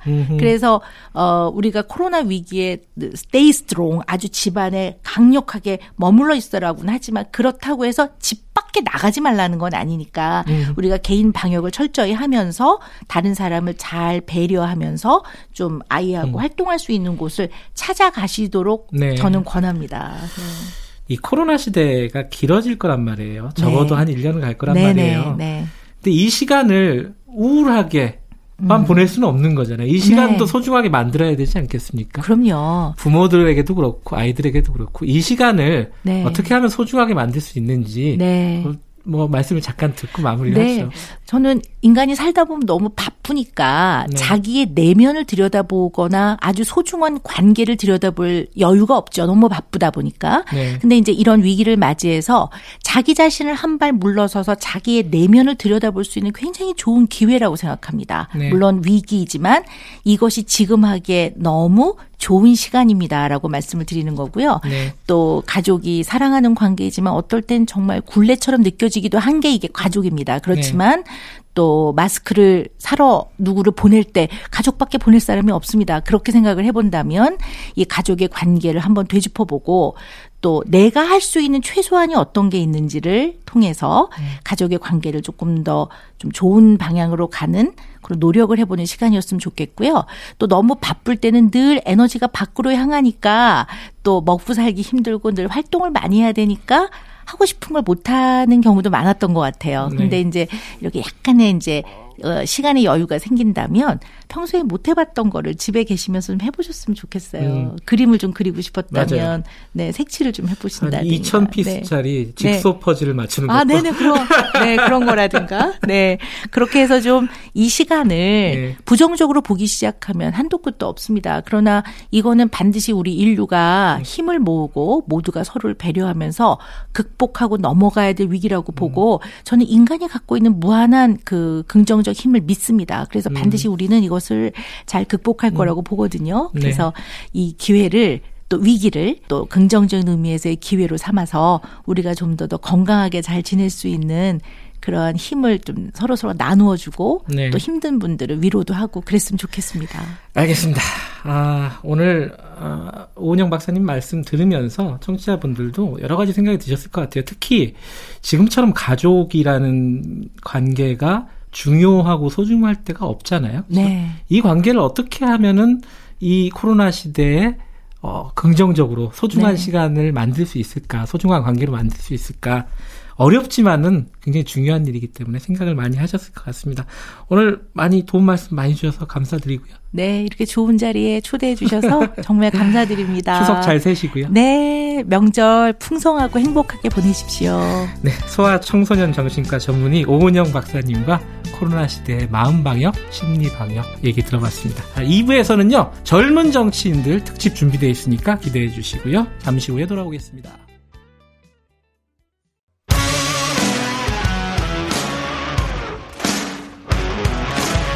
뉴스타파 기자 김경래 최강 시사.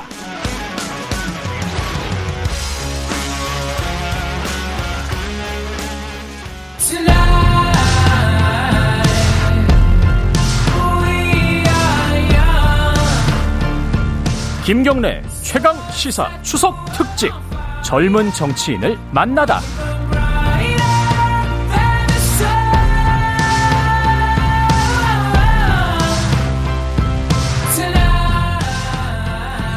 김경래 최강 시사 2부 시작하겠습니다. 추석 특집 첫날 어, 오늘 2부에서는요 국회 어, 원내 원외에서 열심히 뛰고 있는 젊은 정치인 만나보는 시간 특별히 좀 마련해 봤습니다. 다들 기억하실 겁니다. 그 총선 끝난 지가 뭐 한 6개월 됐으니까요. 어, 우리나라 21대 총선 어, 국회의원 30, 300명 중에 어, 2030 한 30대까지가 과연 몇 명일까요? 어, 13명이라고 합니다. 굉장히 많은 숫자인 것 같이 보이지만은 왜냐면은 20대 때 워낙 적었거든요. 한 3명 정도였다고 하는데 어, 한 4배 늘었네요. 숫자로 생각하면. 근데 청년 인구가 한 30% 넘는 거를 고려하면은 뭐 청년을 대표한다 이렇게 얘기하기도 좀 부끄러운 숫자죠. 어, 이분들이 국회에서 어떤 일을 하고 있는지 그리고 어떤 생각들을 가지시는지 아, 여러 가지 얘기를 좀 편하게 해보는 시간을 마련을 했습니다. 젊은 정치인 네 분을 특별히 모셨습니다. 한 분씩 먼저 소개해 드리겠습니다. 큰 순서대로 갈까요? 아니면 작은 순서대로 가죠. 기본소득당 용해인 의원 나와 계십니다. 안녕하세요. 네, 반갑습니다. 밀레니얼 세대 여성 국회의원입니다. 기본소득당 용해인 의원입니다. 반갑습니다. 용해인 의원, 밀레니얼 세대라면 이제 몇 살부터 몇 살 정도를 얘기해요? 보통, 보통? 8, 90년대생들을 음. 이야기하죠. 네. 그럼 그러면 대부분 다 밀레니얼 세대에 해당되겠죠, 그죠? 아, 죄송합니다. 학번으로 제가 2000 학번인데요. 아. 밀레니얼 세대의 시작을 열었던 마청이라고 할수 있겠습니다. 밀레니얼 세대 세대라고 본인들도 얘기를 하세요? 우리는 사실 그렇게 얘기 잘 아, 그렇게 얘기 안 해요. 네. 그리고 정의당의 이호정 의원 나와 계십니다. 안녕하세요. 네, 안녕하세요. 정의당 류호정입니다. 네. 아마 이호정 의원이 대중적으로 가장 많이 알려지신 분이 아닐까. 왜냐면은 여러 가지 이유로 좀 이따 듣도록 하고요. 네.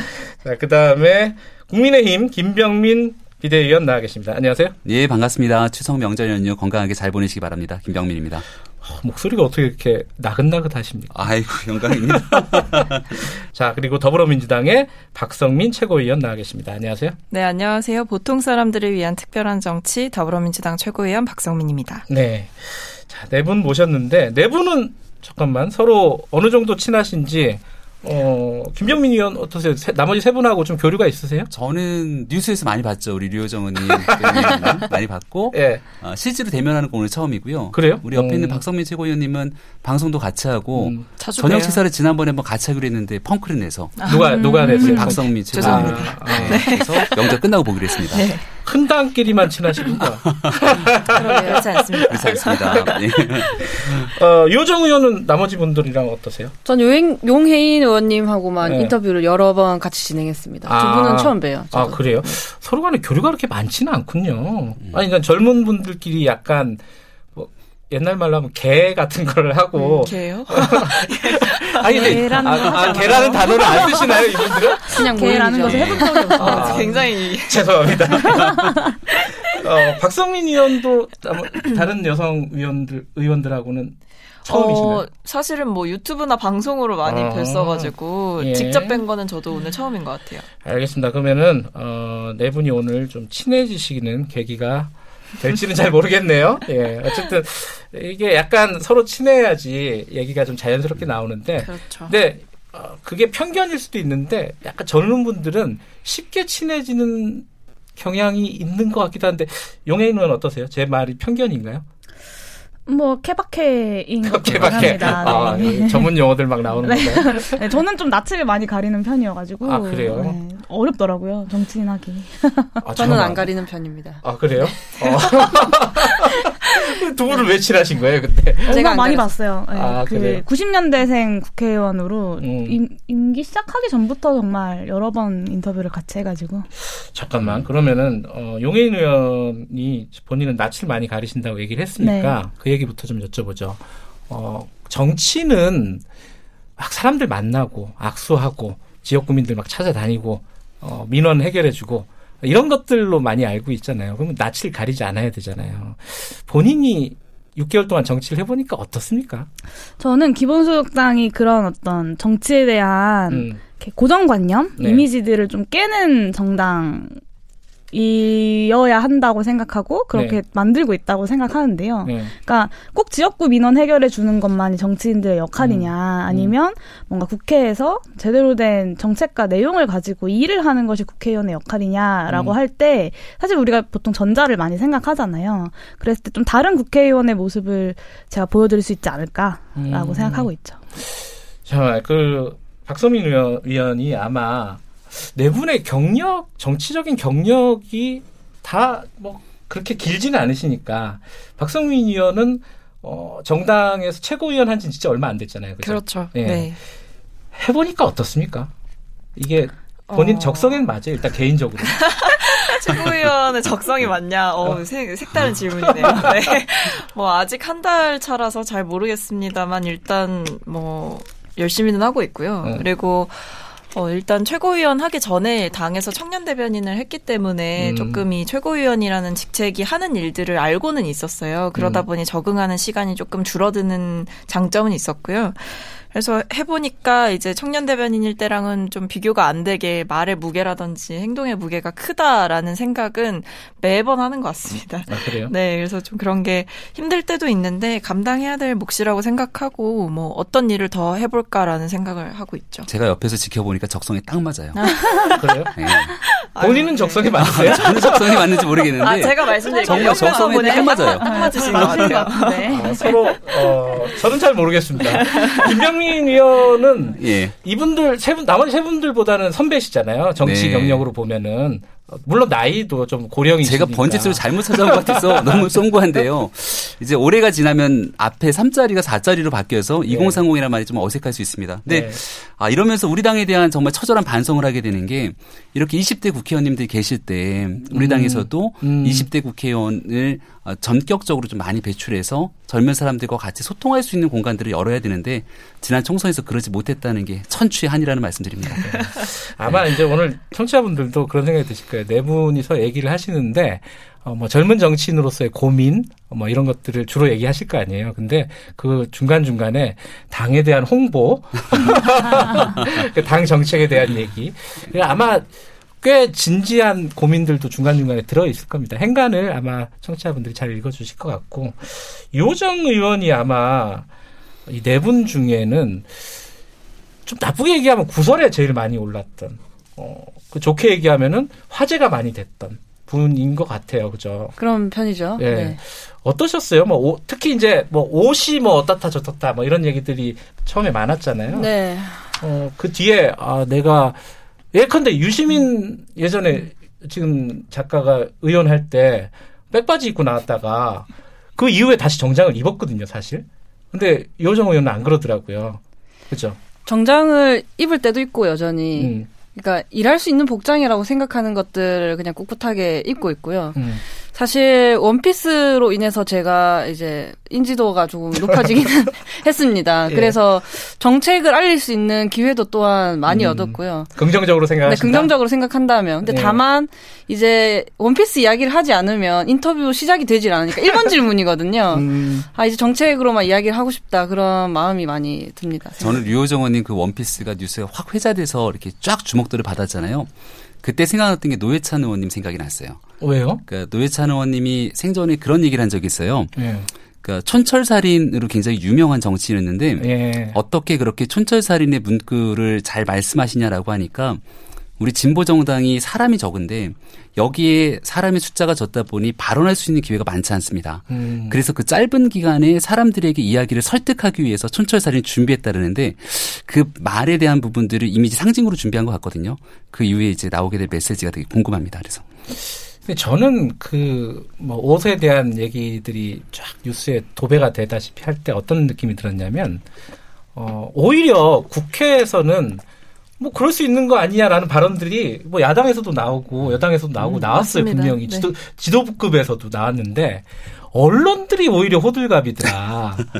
이게 이제 팔아먹기 속된 말로 팔아먹기 좋은 기사니까 언론들이 너무 호들갑을 떤 게 아니냐라는 생각이 들었는데 뭐 같은 젊은 어뭐 뭐 젠더를 붙일 수도 있는데 여성 정치인으로서 박성민 의원이 보실 때 그 뉴스들을 보고 반응들을 봤을 때 어떤 생각이 드셨습니까?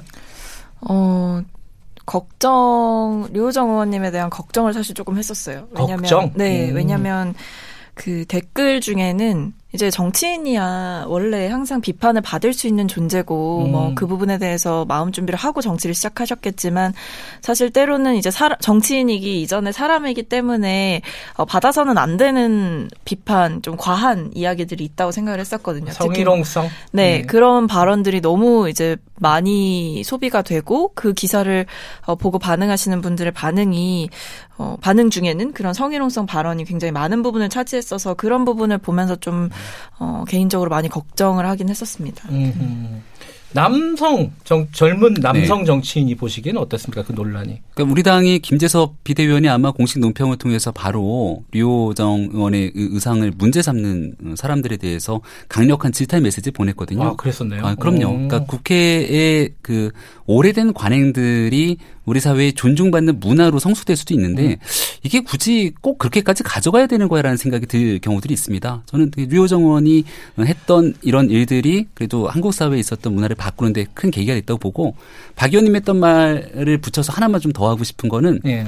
어, 저도 걱정이 좀 됐던 게 류호정 의원이 어 류호정 의원에 대한 네. 그 가끔 정치인이라도 네. 아무리 마음이 숙성되고 단련돼 있어도 이런 악성 댓글이나 이런 걸 음. 보게 됐을 때 숙연하게 이겨내는 게 쉽지가 않거든요. 음. 그러니까 정치를 이제 시작한 상황 속에서 그런 부분들에 대한 문화들이 빨리 좀 없어져야 되는데 우리의 자율성들이 좀 너무 여러 가지 측면에서 침해당하고 있는 부분들에 대해서는 안타까운 마음이 좀 들었습니다.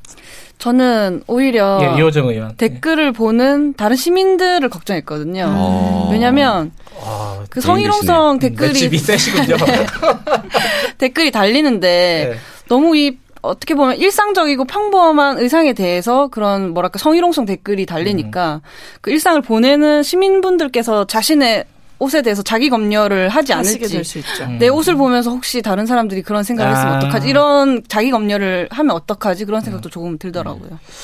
저도 그때 논평을 예, 청년대변인 때 음. 썼었거든요. 근데 그때도 제가 말씀드렸던 게 이게 의정 활동을 수행함에 있어 아무런 문제가 되지 않는 의상이다라는 말을 붙였었어요. 근데 그 말이 정말 생, 말씀하신 것처럼 저도 아 이게 게, 그냥 평범한 옷인데 이걸 이렇게 소비해버리면 다른 여성들도 이 옷이 잘못됐나라는 생각을 음. 하게 되는 거잖아요. 그러면서 음. 점점 좁아지는 거거든요. 그래서 그런 고민도 있었습니다. 제 저도 이제 라디오 처음 시작하면서 라디오 정치인들이 많이 오잖아요. 저도 처음에는 심지어 여름에는 반바지 입고 방송하고 그랬거든요. 티셔츠 하나 입고 그랬더니 어느 날 누가 얘기를 하더라고요. 아니 좀 아무리 그래도 좀 셔츠라도 좀 입고 다니라고 음. 그런 얘기를 많이 들었어요 사실 그래서 좀 약간 뭐랄까 동병상련 그런 저는 걱정을 있었고. 좀 내려놨던 게 네. 윤리특위 위원이 되셨어요 국회에 음. 아, 윤리특위 네. 회의하는 날그 원피스를 또 입고 가셨더라고요 그래서 아, 류호정 의원님의 멘탈은 제가 걱정하지 않아도 되겠구나라고 좀 마음을 내려놓았습니다. 근데 그게 이제 단순히 옷에 대한 논란이 아니라 메시지가 아까, 있는 예, 거죠. 아까 말씀하신 국회의 어떤 관행이라고 하나 하나 음. 뭐 약간 오래된 국회 어떤 묵은 것들이 있잖아요. 그런 아마 국회 의정생활 처음 하시면서 야 국회가 이런 데였나 좀 뭐 좋은 측면이든 나쁜 측면이든 음. 아마 용해인 의원은 그거를 의정활동 이제 6개월 동안 하시면서 많이 느끼셨을 건데 어떤 부분이 좀 있습니까? 어 일단 저희 소수정당이고 예. 이제 국회 경험이 없 있다가 이제 같이 이제 당을 만들고 활동하는 분들이랑 같이 의정 활동을 하고 있는데 네. 처음에 정말 좌충우돌 했거든요. 그 의원실 딱 들어가서 전화기 쓰는 법을 모르겠는 거예요. 여기저기 막 전화를 하고 하는데 잘 안 돼요 해결이. 왜냐하면 뭐 사무처에서도 워낙 전화를 많이 받고 하니까. 근데 그럴 때 국회의원이 전화하면 한 방에 해결이 돼요. 아. 근데 그거를 제가 너무 답답해서 전화를 한, 했는데 해결이 되는 모습을 볼 때 기분이 좋아야 되는데 약간 기분이 이상한 거죠. 음. 뭐 이런 장면이라거나 아니면 이제 뭐 국회 본회의장에서 많은 분들이 이제 차를 타고 국회 안에서도 이동하시긴 하지만 이제 음. 걸어가면 의원회관에서 본청까지 걸어가면 꽤 덥거든요. 그렇죠. 네, 거기가 한 1km 정도 될 걸요. 그렇죠. 내려 앉아서 이렇게 본회의장에서 자켓을 잠깐 벗을 수 있잖아요. 너무 더우니까 그러면 직원분들이 오셔가지고 여기서 자켓 벗으시면 안 된다고. 아. 네, 규정이 있냐라고 했더니 관행상 그렇다고 하더라고요. 그래서 음. 여기저기 물어보니까 사실은 넥타이를 안 매게 된 지도 얼마 안 됐다라고 음흠. 하시더라고요. 음, 아 그런 관행이 있군요. 음. 근데 그게 약간 양면성이 있어요. 근데 드레스 코드라든가 어떤 이 공간의 전통, 예의 뭐 이런 것들을 좀 존중하자는 차원, 어, 뭐 좋게 말하면은 그런 것들도 있고 한편에서 보면 왜 쓸데없는 그런 관행이 있지라고 생각할 수도 있고 그 젊은 분들은 약간 좀 생각이 다를 것 같기도 한데 김, 김병민 의원께서는 어떻게 생각하십니까? 그러니까 우리가 지켜야 될 관행 관습 뭐 이런 부분들이 분명히 있는데 네. 일단 류호정 의원님이 입고 왔던 원피스에 대한 부분들을 보면 이게 만약 국회 내에서 통용되거나 허용이 안 된다면 우리 사회 내에서 갖고 올 수 있는 혼란이 훨씬 더 커질 수 있다는 것이죠. 음. 그러니까 저는 그런 기본적인 상황 속에서 얼마든지 용인될 수 있는 수준인데 그게 과도한 논란이 됐다라는 생각이 첫 번째 드는 거고요. 예. 오히려 하지만 상황 TPO라고 얘기하고 있는 것처럼 시간대 장소에 맞게 무언가를 움직여야 되는 것들이 분명히 존재합니다. 네. 가장 대표적으로 사실 잘 못됐던 예 중에 하나가 멜라니아 여사 같은 경우 이 수해 현장이나 재해 현장에 갔을 때 높은 힐을 신고 짧은 치마를 입고 한다거나 그러면 이거는 국민들이 보기에 상식이 안 맞는 거잖아요. 네. 그러니까 관행 관습보다 국민들이 보고 있는 상식과 기준의 눈높이에 맞춰 행동하면 문제는 안 되는데 아, 그동안 국회가 가져왔던 여러 가지 이 관습이라고 하는 부분들이 국민적 눈높이와는 좀 거리가 있었기 때문에 그 거리를 좁히는 과정이었다고 생각합니다. 음. 근데 이제 이 국회 정치 뭐 이런 것들을 처음 시작하면서 여러 가지 느낌들이 있는데 그게 이제 익숙해지면은 그 다음에는 이걸 바꾸고 싶은 마음이 조금씩 없어지는 거잖아요. 한 6개월쯤 되면은 이제 좀 익숙해져가지고 그런 마음이 좀 시들해졌다. 뭐 초심이 좀 사라진 거 아니냐 이런 얘기들 많이 하지 않아요 주위에서? 그러면 안 된다라고 당부를 많이 하시죠. 음. 변하지 말라. 그런 거 같다는 뜻 아니에요? 그게 속뜻이? 이렇게 아 계속 그런 문제의식들을 갖고 계세요? 끝없이 되돌아보지 않으면 저도 결국엔 이제 타성에 적게 되는 수 있으니까. 그러니까 나는 그럴 리 없어라고 생각하기보다는 나도 그럴 수 있어라고 생각해야 사람이 발전할 수 있는 것 같아요. 그러니까 청년 정치인들은 아마 이제 지금 정당이 다 다르시잖아요. 네 분이. 그러니까 지금 말한 것처럼 그냥 보편적인 정치인으로서 느끼는 고민도 있지만은 청년으로서 느끼는 고민들이 또 있지 않습니까? 그러다 보면은 어떤 딜레마가 생기냐면 당의 생각하고 다른 생각을 얘기해야 되는 상황이 오잖아요. 뭐 대표적으로 어 우리 박성민 의원 같은 경우는 그런 경우들을 많이 어 직면을 하셨던 것 같아요. 그죠? 많이 직면했죠. 네. 그럴 때 어떻게 문제를 해결해 나갑니까? 분명히 본인이 얘기하는 게 당의 주류의 얘기랑 다를 때가 있지 않습니까? 음, 다를 때가 있죠. 네. 네. 그럴 때는 어떻게 소통을 하세요? 어, 일단은 어 듣고요. 일단 이제 뭐 이제 당에서 주류로 얘기되는 내용들이 이제 논의가 오가는 그 논의의 장에 있을 때 네. 어떻게 논의가 오고 가고 그 저와 다른 생각을 가지신 뭐 의원님들의 생각의 로직이 무엇이냐 이런 것들을 좀 봐요. 좀 음. 듣다가 이제 제 할 말을 합니다. 음. 그래서 이제 저는 뭐 말씀하신 이러이런 부분은 동의하고 알겠습니다만 청년의 시각에서 봤을 때는 이런 부분은 문제가 될 수 있습니다라고 말씀을 좀 드려요. 근데 그게 공개적인 장소에서 발언을 할 때 할 기회가 이제 더 많이 생기긴 했습니다만 일단은 내부에서 좀 논의하는 과정 속에서 어 눈치 보다가 할 말을 안 하고 그 방향을 이제 흘러가게 냅두지 않고요. 네. 그냥 이제 내부 어떻게 보면 누군가는 이제 저한테 내부 투쟁을 하는 거다. 거다라고 말씀을 해주시는데 내부에서 제 의견을 좀 충분하게 개진할 수 있는 기회를 제가 놓치지 않으려고 합니다. 네, 음. 일단 그게 기본적인 전제고 그 다음에 논의를 해보면서 그게 좁혀질 때도 있고 좁혀지지 않을 때도 있는데 그럼 이걸 공개적으로 이야기를 드리냐 하지 않느냐 이 기로에 서는 거죠 또 다시 음. 그러면 그때는 판단을 하게 됩니다 이게 어 당 안에서 이런 목소리, 뭐 제가 생각하는 문제 의식이 공유가 돼야 된다라는 그 확신이 제가 좀 들면 뭐 그것이 설령 당과 좀 배척되는 부분이 있더라도 필요성이 좀 크게 다가오면 그때는 뭐 그냥 마음 굳게 먹고 하는 거죠. 음, 어차피 경우... 모두한테 어, 사랑받을 수 있는 거는 없다라는 그 어허. 그 불변의 진리를 항상 기억하고 있기 때문에 네. 아마 이제 당의 주류의 목소리와 다른 얘기를 해야 되는 상황이 아마 이 네 분들도 다 공통적으로 있으셨을 거예요 아마. 요정 의원은 그런 경우 있었습니까? 6개월 동안?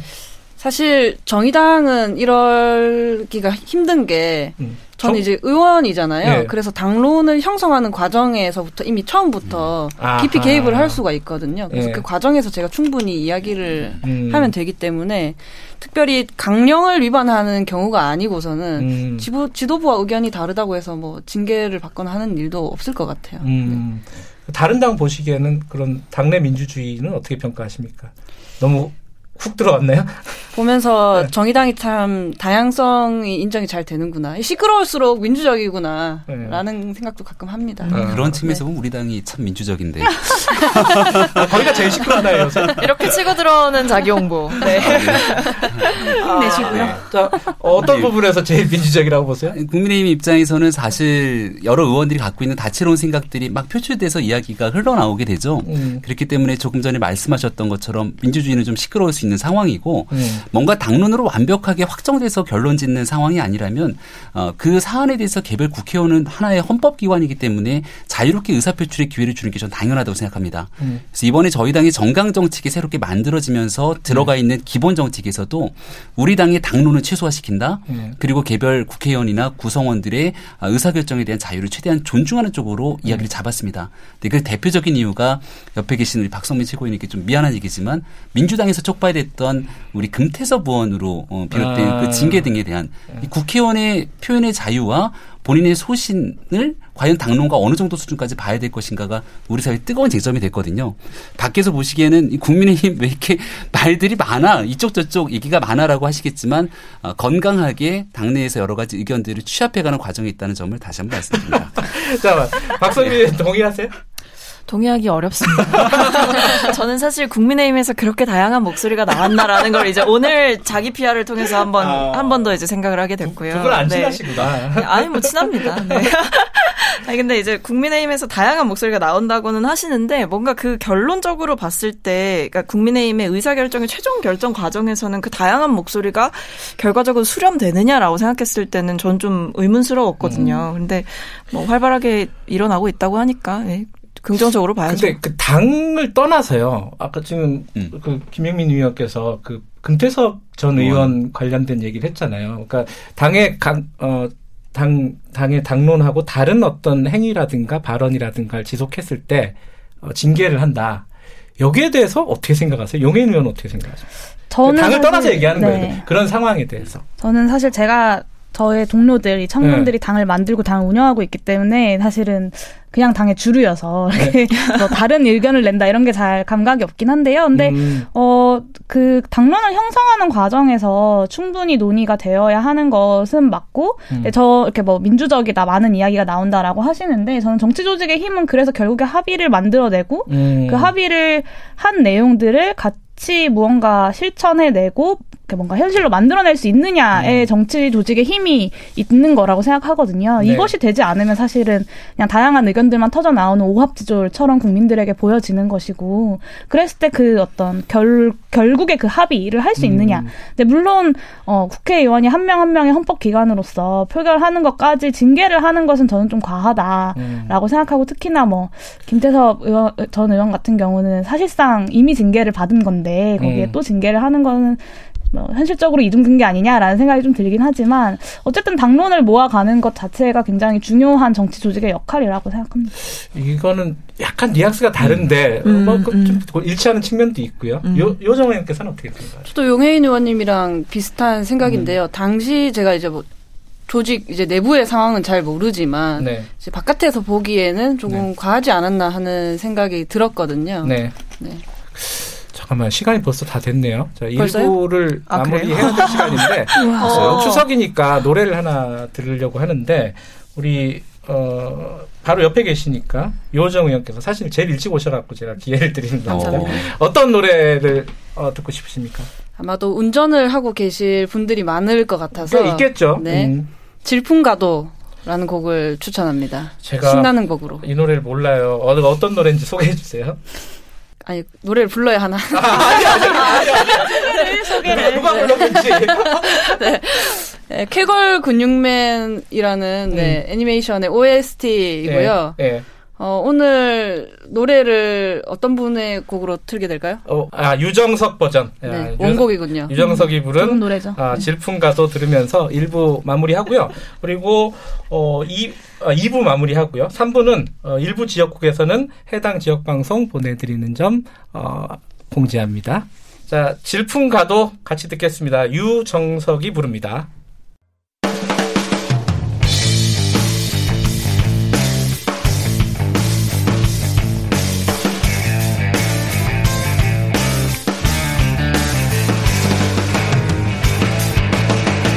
김경래의 최강 시사.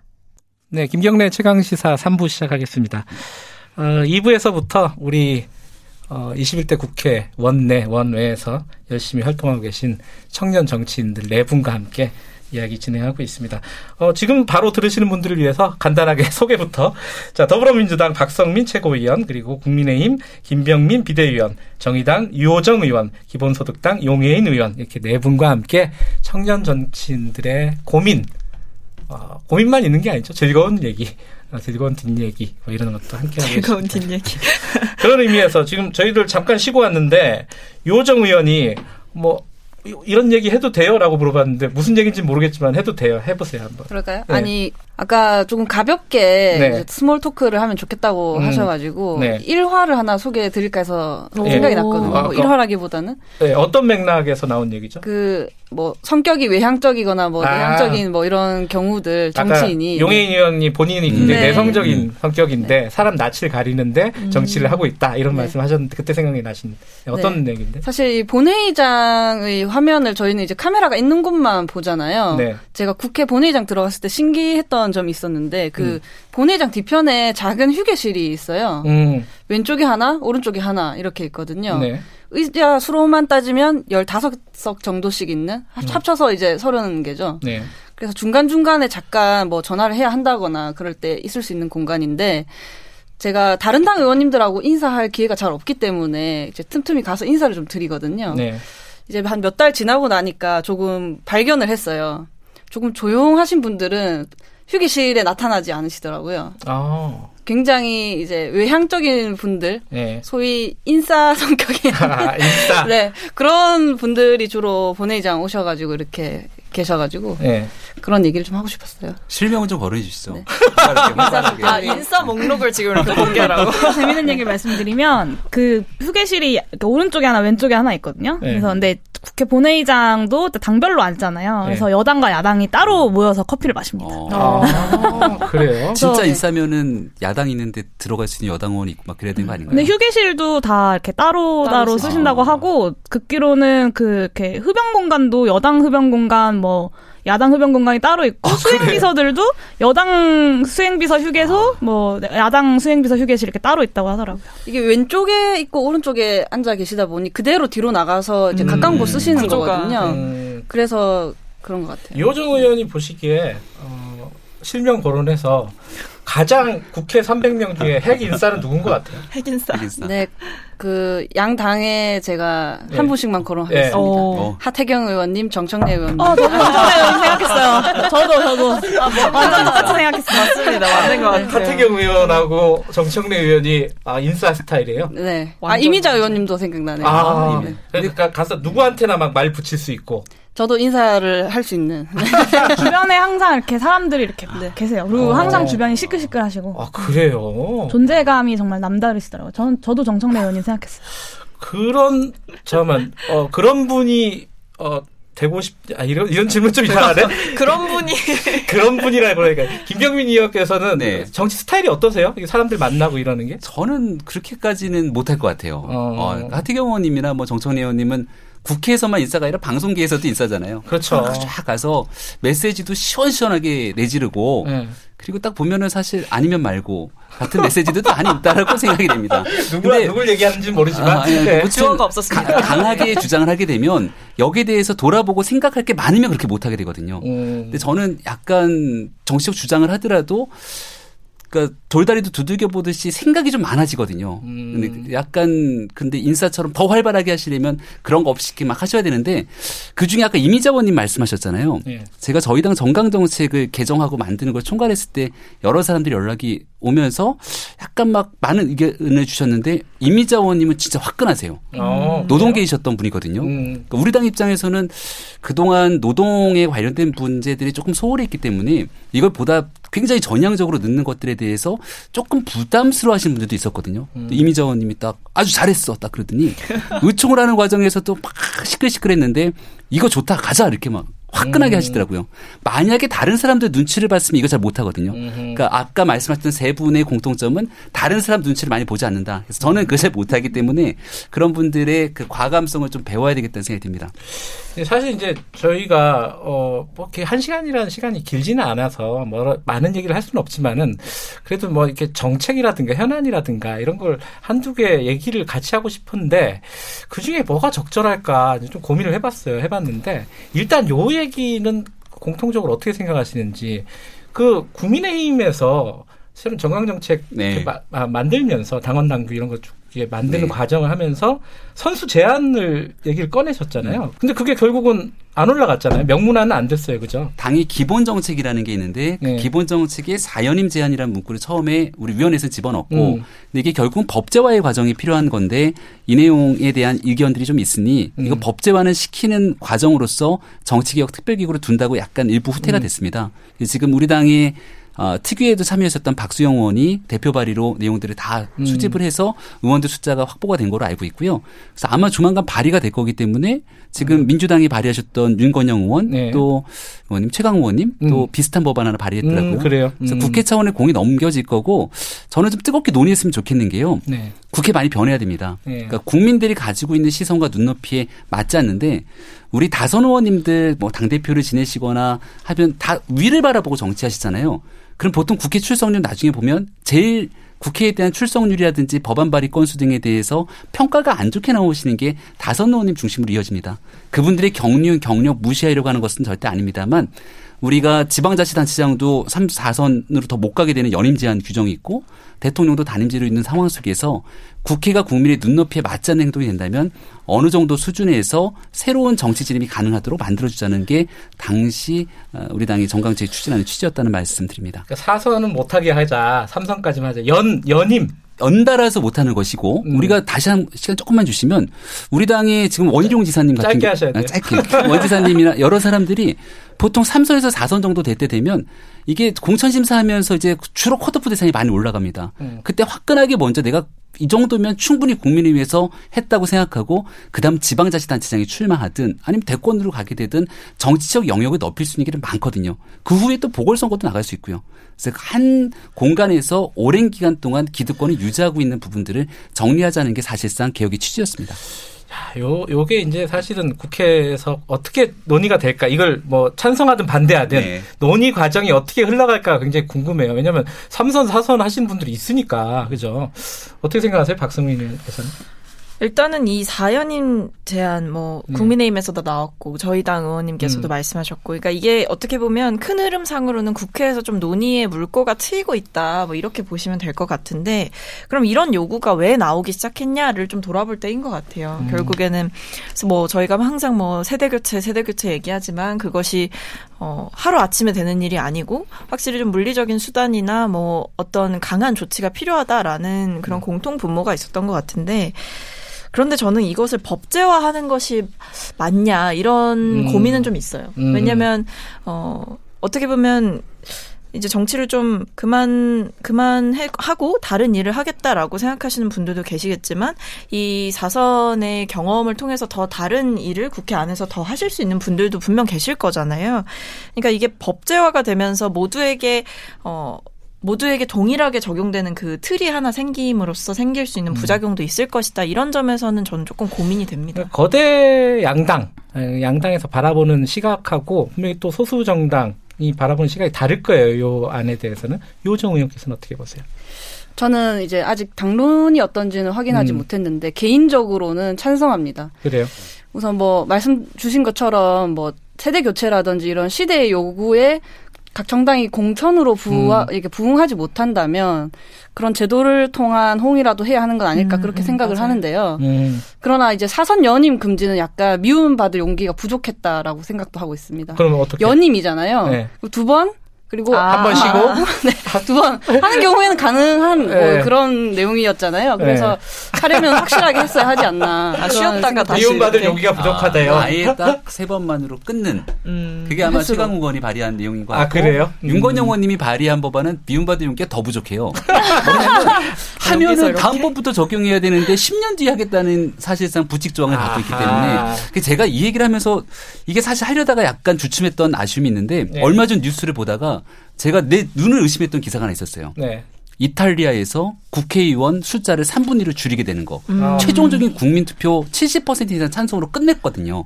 그것을 촉발했던 게 오성운동 정당이었고 네. 그런 모습들을 보면 십몇 년이 걸렸다고 합니다. 음. 이제 처음 딱 던졌을 때 국회에 있는 높은 기득권의 벽이 늘 가로막혀 있지만 국민의 눈높이를 국회가 맞추지 못한다면 그 이상가는 어떤 것들도 나중에는 구현될 수밖에 없다는 생각이 들었습니다. 국회의원 정원 조정은 또 다른 쟁점이라서 맞아요. 이게 연결이 잘 되지는 않을 거예요. 어쨌든 어, 의원, 네. 네, 의원께서는 어떻게 사실? 이탈리아는 이번에 3분의 2 수준으로 줄였지만 그래도 네. 대한민국에 비해서는 국민당 국회의원 수가 되게 많은 편입니다. 아, 그래서 그래요? 사실 그거를 음. 딱뭐 지금 대한민국의 음. 국회의원 정수를 음. 줄이는데 가져다 쓸 수는 없는 거라고 좀 생각하고요.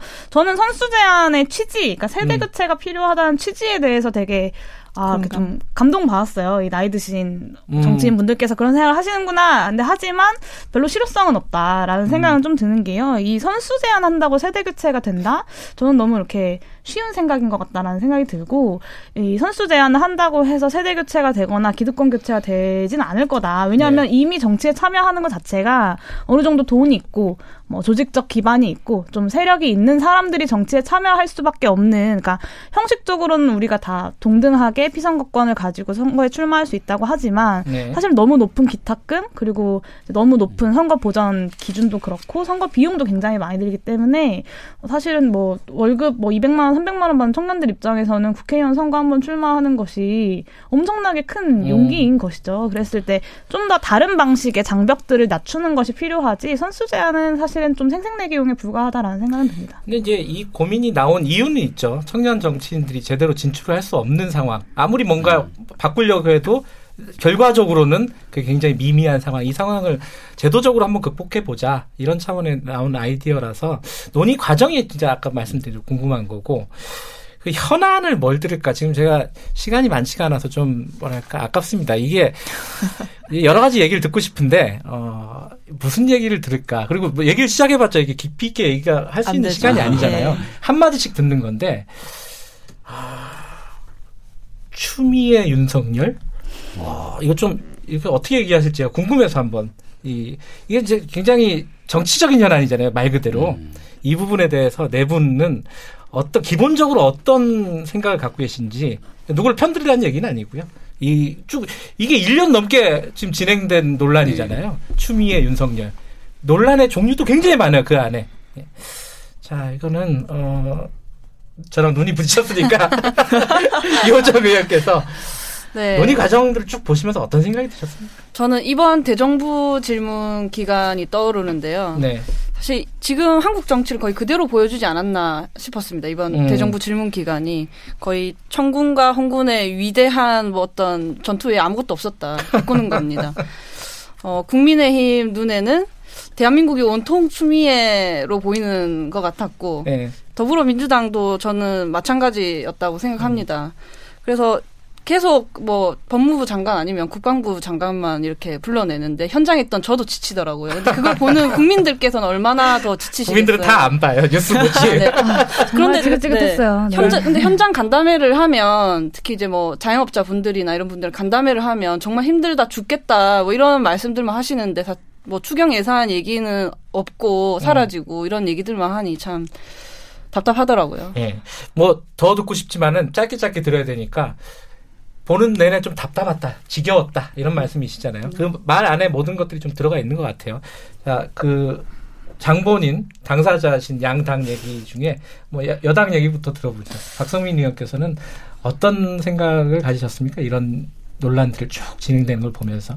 어, 일단은 저도 대정부 질문을 좀 챙겨봤었는데, 네. 사실 대정부 질문이 매번 있는 게 아니잖아요. 어떻게 보면 이번 초선 의원님들의 첫 정기국회에서 굉장히 중요한 얼마나 준비를 많이 하셨겠어요. 그 대정부 질문. 하시려고 네. 질문도 많이 하시고 국민들께서도 어쨌든 뭔가 중요한 일이 국회에서 벌어지고 있는 것 같은데 나오는 뉴스는 이제 휴가를 뭐 썼다 안 썼다 뭐 음. 썼는데 잘못되게 썼다 뭐 어쨌든 이 추미애 장관님의 인사청문회 two를 보는 기분이라 저도 굉장히 좀 지쳤다라는 음. 생각이 들었고 그런 점에서 좀 송구하기도 하죠. 어쨌든 음. 그 논의 논의의 과정에서 저희도 좀 물러나지 않고 그 전선을 계속해서 세웠던 부분이 있었기 때문에 정말 이 국민의 삶에 조금 더 가까이 갈 수 있는 국회가 어떻게 보면 국민이 가장 중요한 국회가 되어야 하는데 이 정치적인 공방을 이유로 국민의 삶이 조금씩 뒤로 미뤄졌던 게 아니었나라는 반성을 음. 좀 하고요.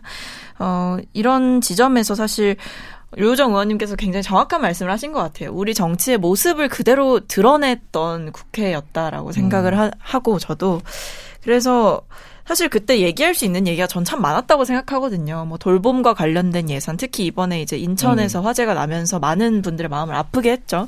여러 가지 현안이 산적해 있음에도 사실 미래를 준비하는 국회 혹은 현재 대응하는 국회의 모습이 아니라 오직 이제 정치적인 이해관계 혹은 정치적인 논쟁으로만 뒤덮인 국회의 모습을 보여드린 것 같아서 젊은 정치인으로서 개인적으로 좀 음.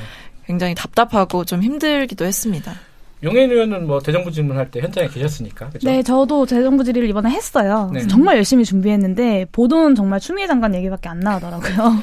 좀 굉장히 좀 마음이 이렇게 착잡했는데요. 음. 사실은 이 국민의 삶과 직결된 내용들, 그러니까 이번 그 정기국회에서 다뤄야 하는 코로나19로 인한 뭐 국민들의 피해라던가 이 4차 추경의 내용들에서는 아주 공고하게 여당과 제1야당이 선별동맹이 그 아주 공고하게 이루어졌었는데 그러니까 국민의 삶과 직결되는 내용들에 대해서는 다 최소한 재정 건정성 걱정하고 예산도 아주 최소한으로 배정하면서 이런 어떤 정치적 공방에 있어서는 정말 모든 것을 다 걸고 싸우는 듯한 느낌을 음. 저는 사실 4일 내내 좀 많이 받았어요. 그래서 저도 이제 그 현장에서 있으면서 저도 비슷하게 생각했는데 저도 이렇게 지긋지긋한데 저는 이게 직업이잖아요. 그 그것을 보고 있는 게 직업인 저도 이렇게 지긋지긋한데 국민들 진짜 오죽할까 이런 생각이 음. 사실 좀 들더라고요. 자 마지막으로 네. 물론 이제 김정민 그 비대위원께서는 그러니까 국민의힘 쪽에서는 아니 여당이 너무 철통같이 이렇게 함치도 물러나지 않으니까 야당으로서는 문제 제기 할 수밖에 없는 거 아니냐 당연한 얘기일 것 같은데 네. 그럼에도 불구하고 느끼는 어떤 소외 같은 것들은 있었을 거예요. 저는 이러한 정치 공방이 자칫 정치에 대한 혐오로 이어지진 않았으면 좋겠다는 생각이 강하게 좀 드는데요. 네. 그 얼마 전에 민주당에 있는 박용진 의원이 굉장히 용기 있는 발언으로 끄집어냈던 게 추장관 아들 문제에 대해서 병역은 국민의 영린을 건드린 문제라는 얘기를 합니다. 네. 어, 저는 한 20년 정도 전쯤에 군대를 갔다 왔는데요. 대한민국에서 군에 다녀온 남성이라면 이 군에 관한 공정성이 얼마나 대한민국 사회에서 중요한 의미를 차지하는지는 다 알 거라고 봅니다.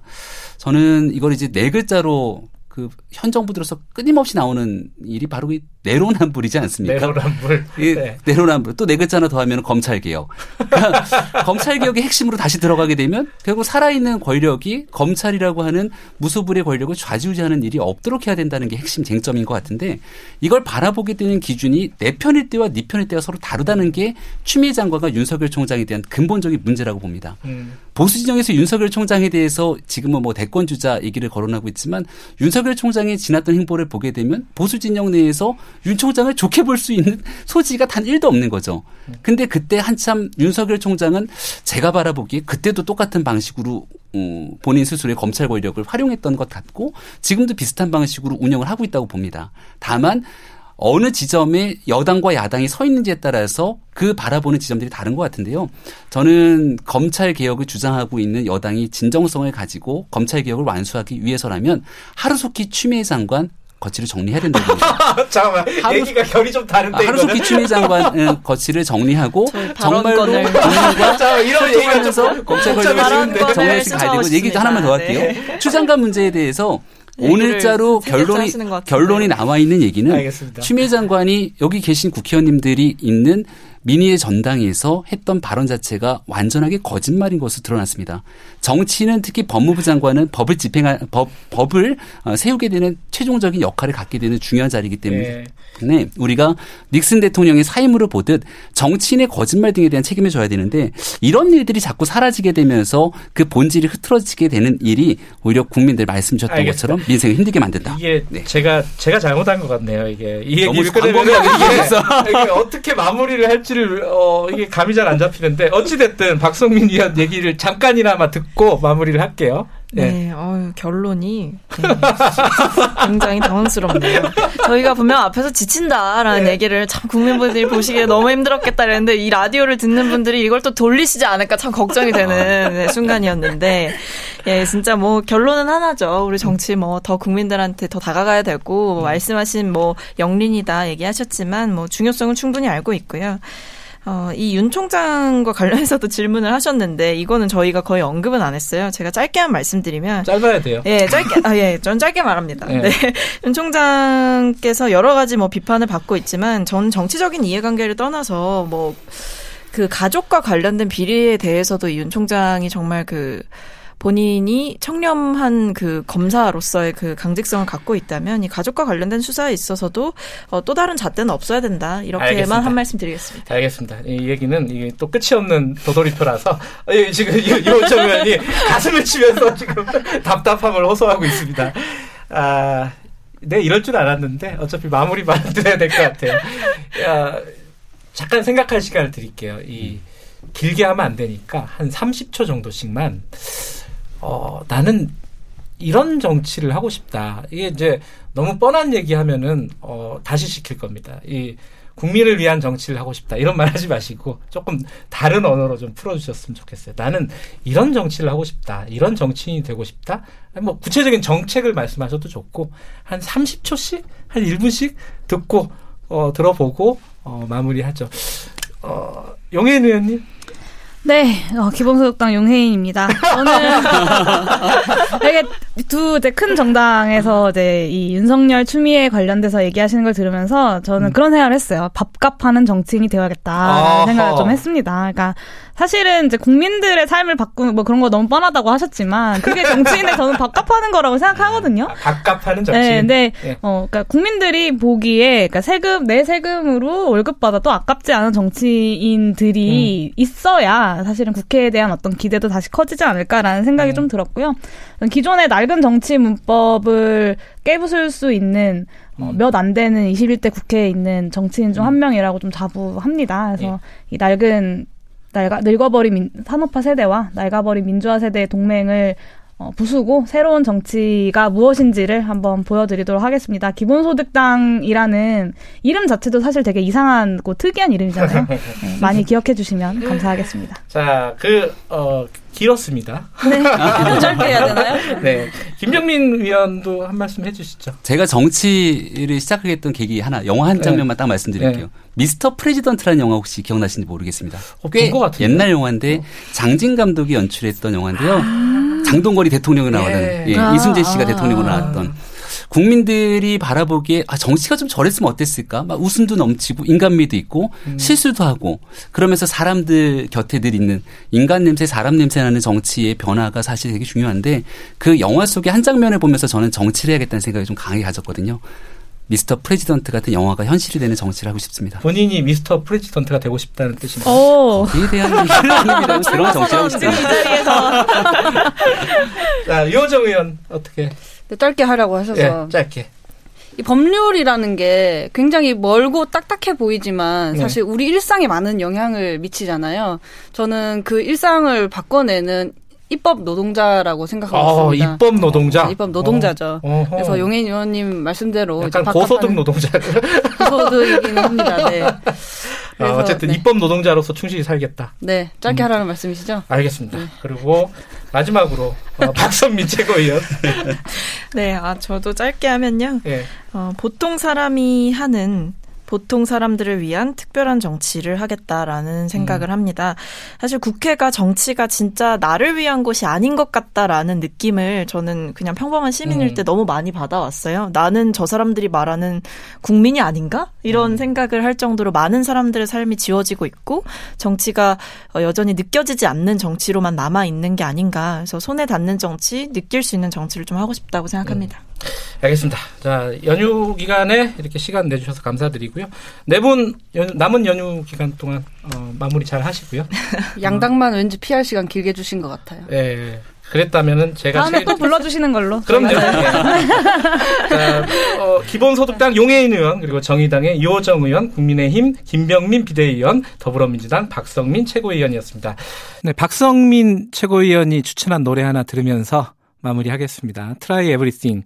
어, 영화 주토피아의 주제가라고 하네요. 샤키라가 부릅니다. 이 노래 들으면서 연휴 첫째 날 마무리하겠습니다. 네 분 모두 고생하셨습니다. 고맙습니다. 고맙습니다. 감사합니다.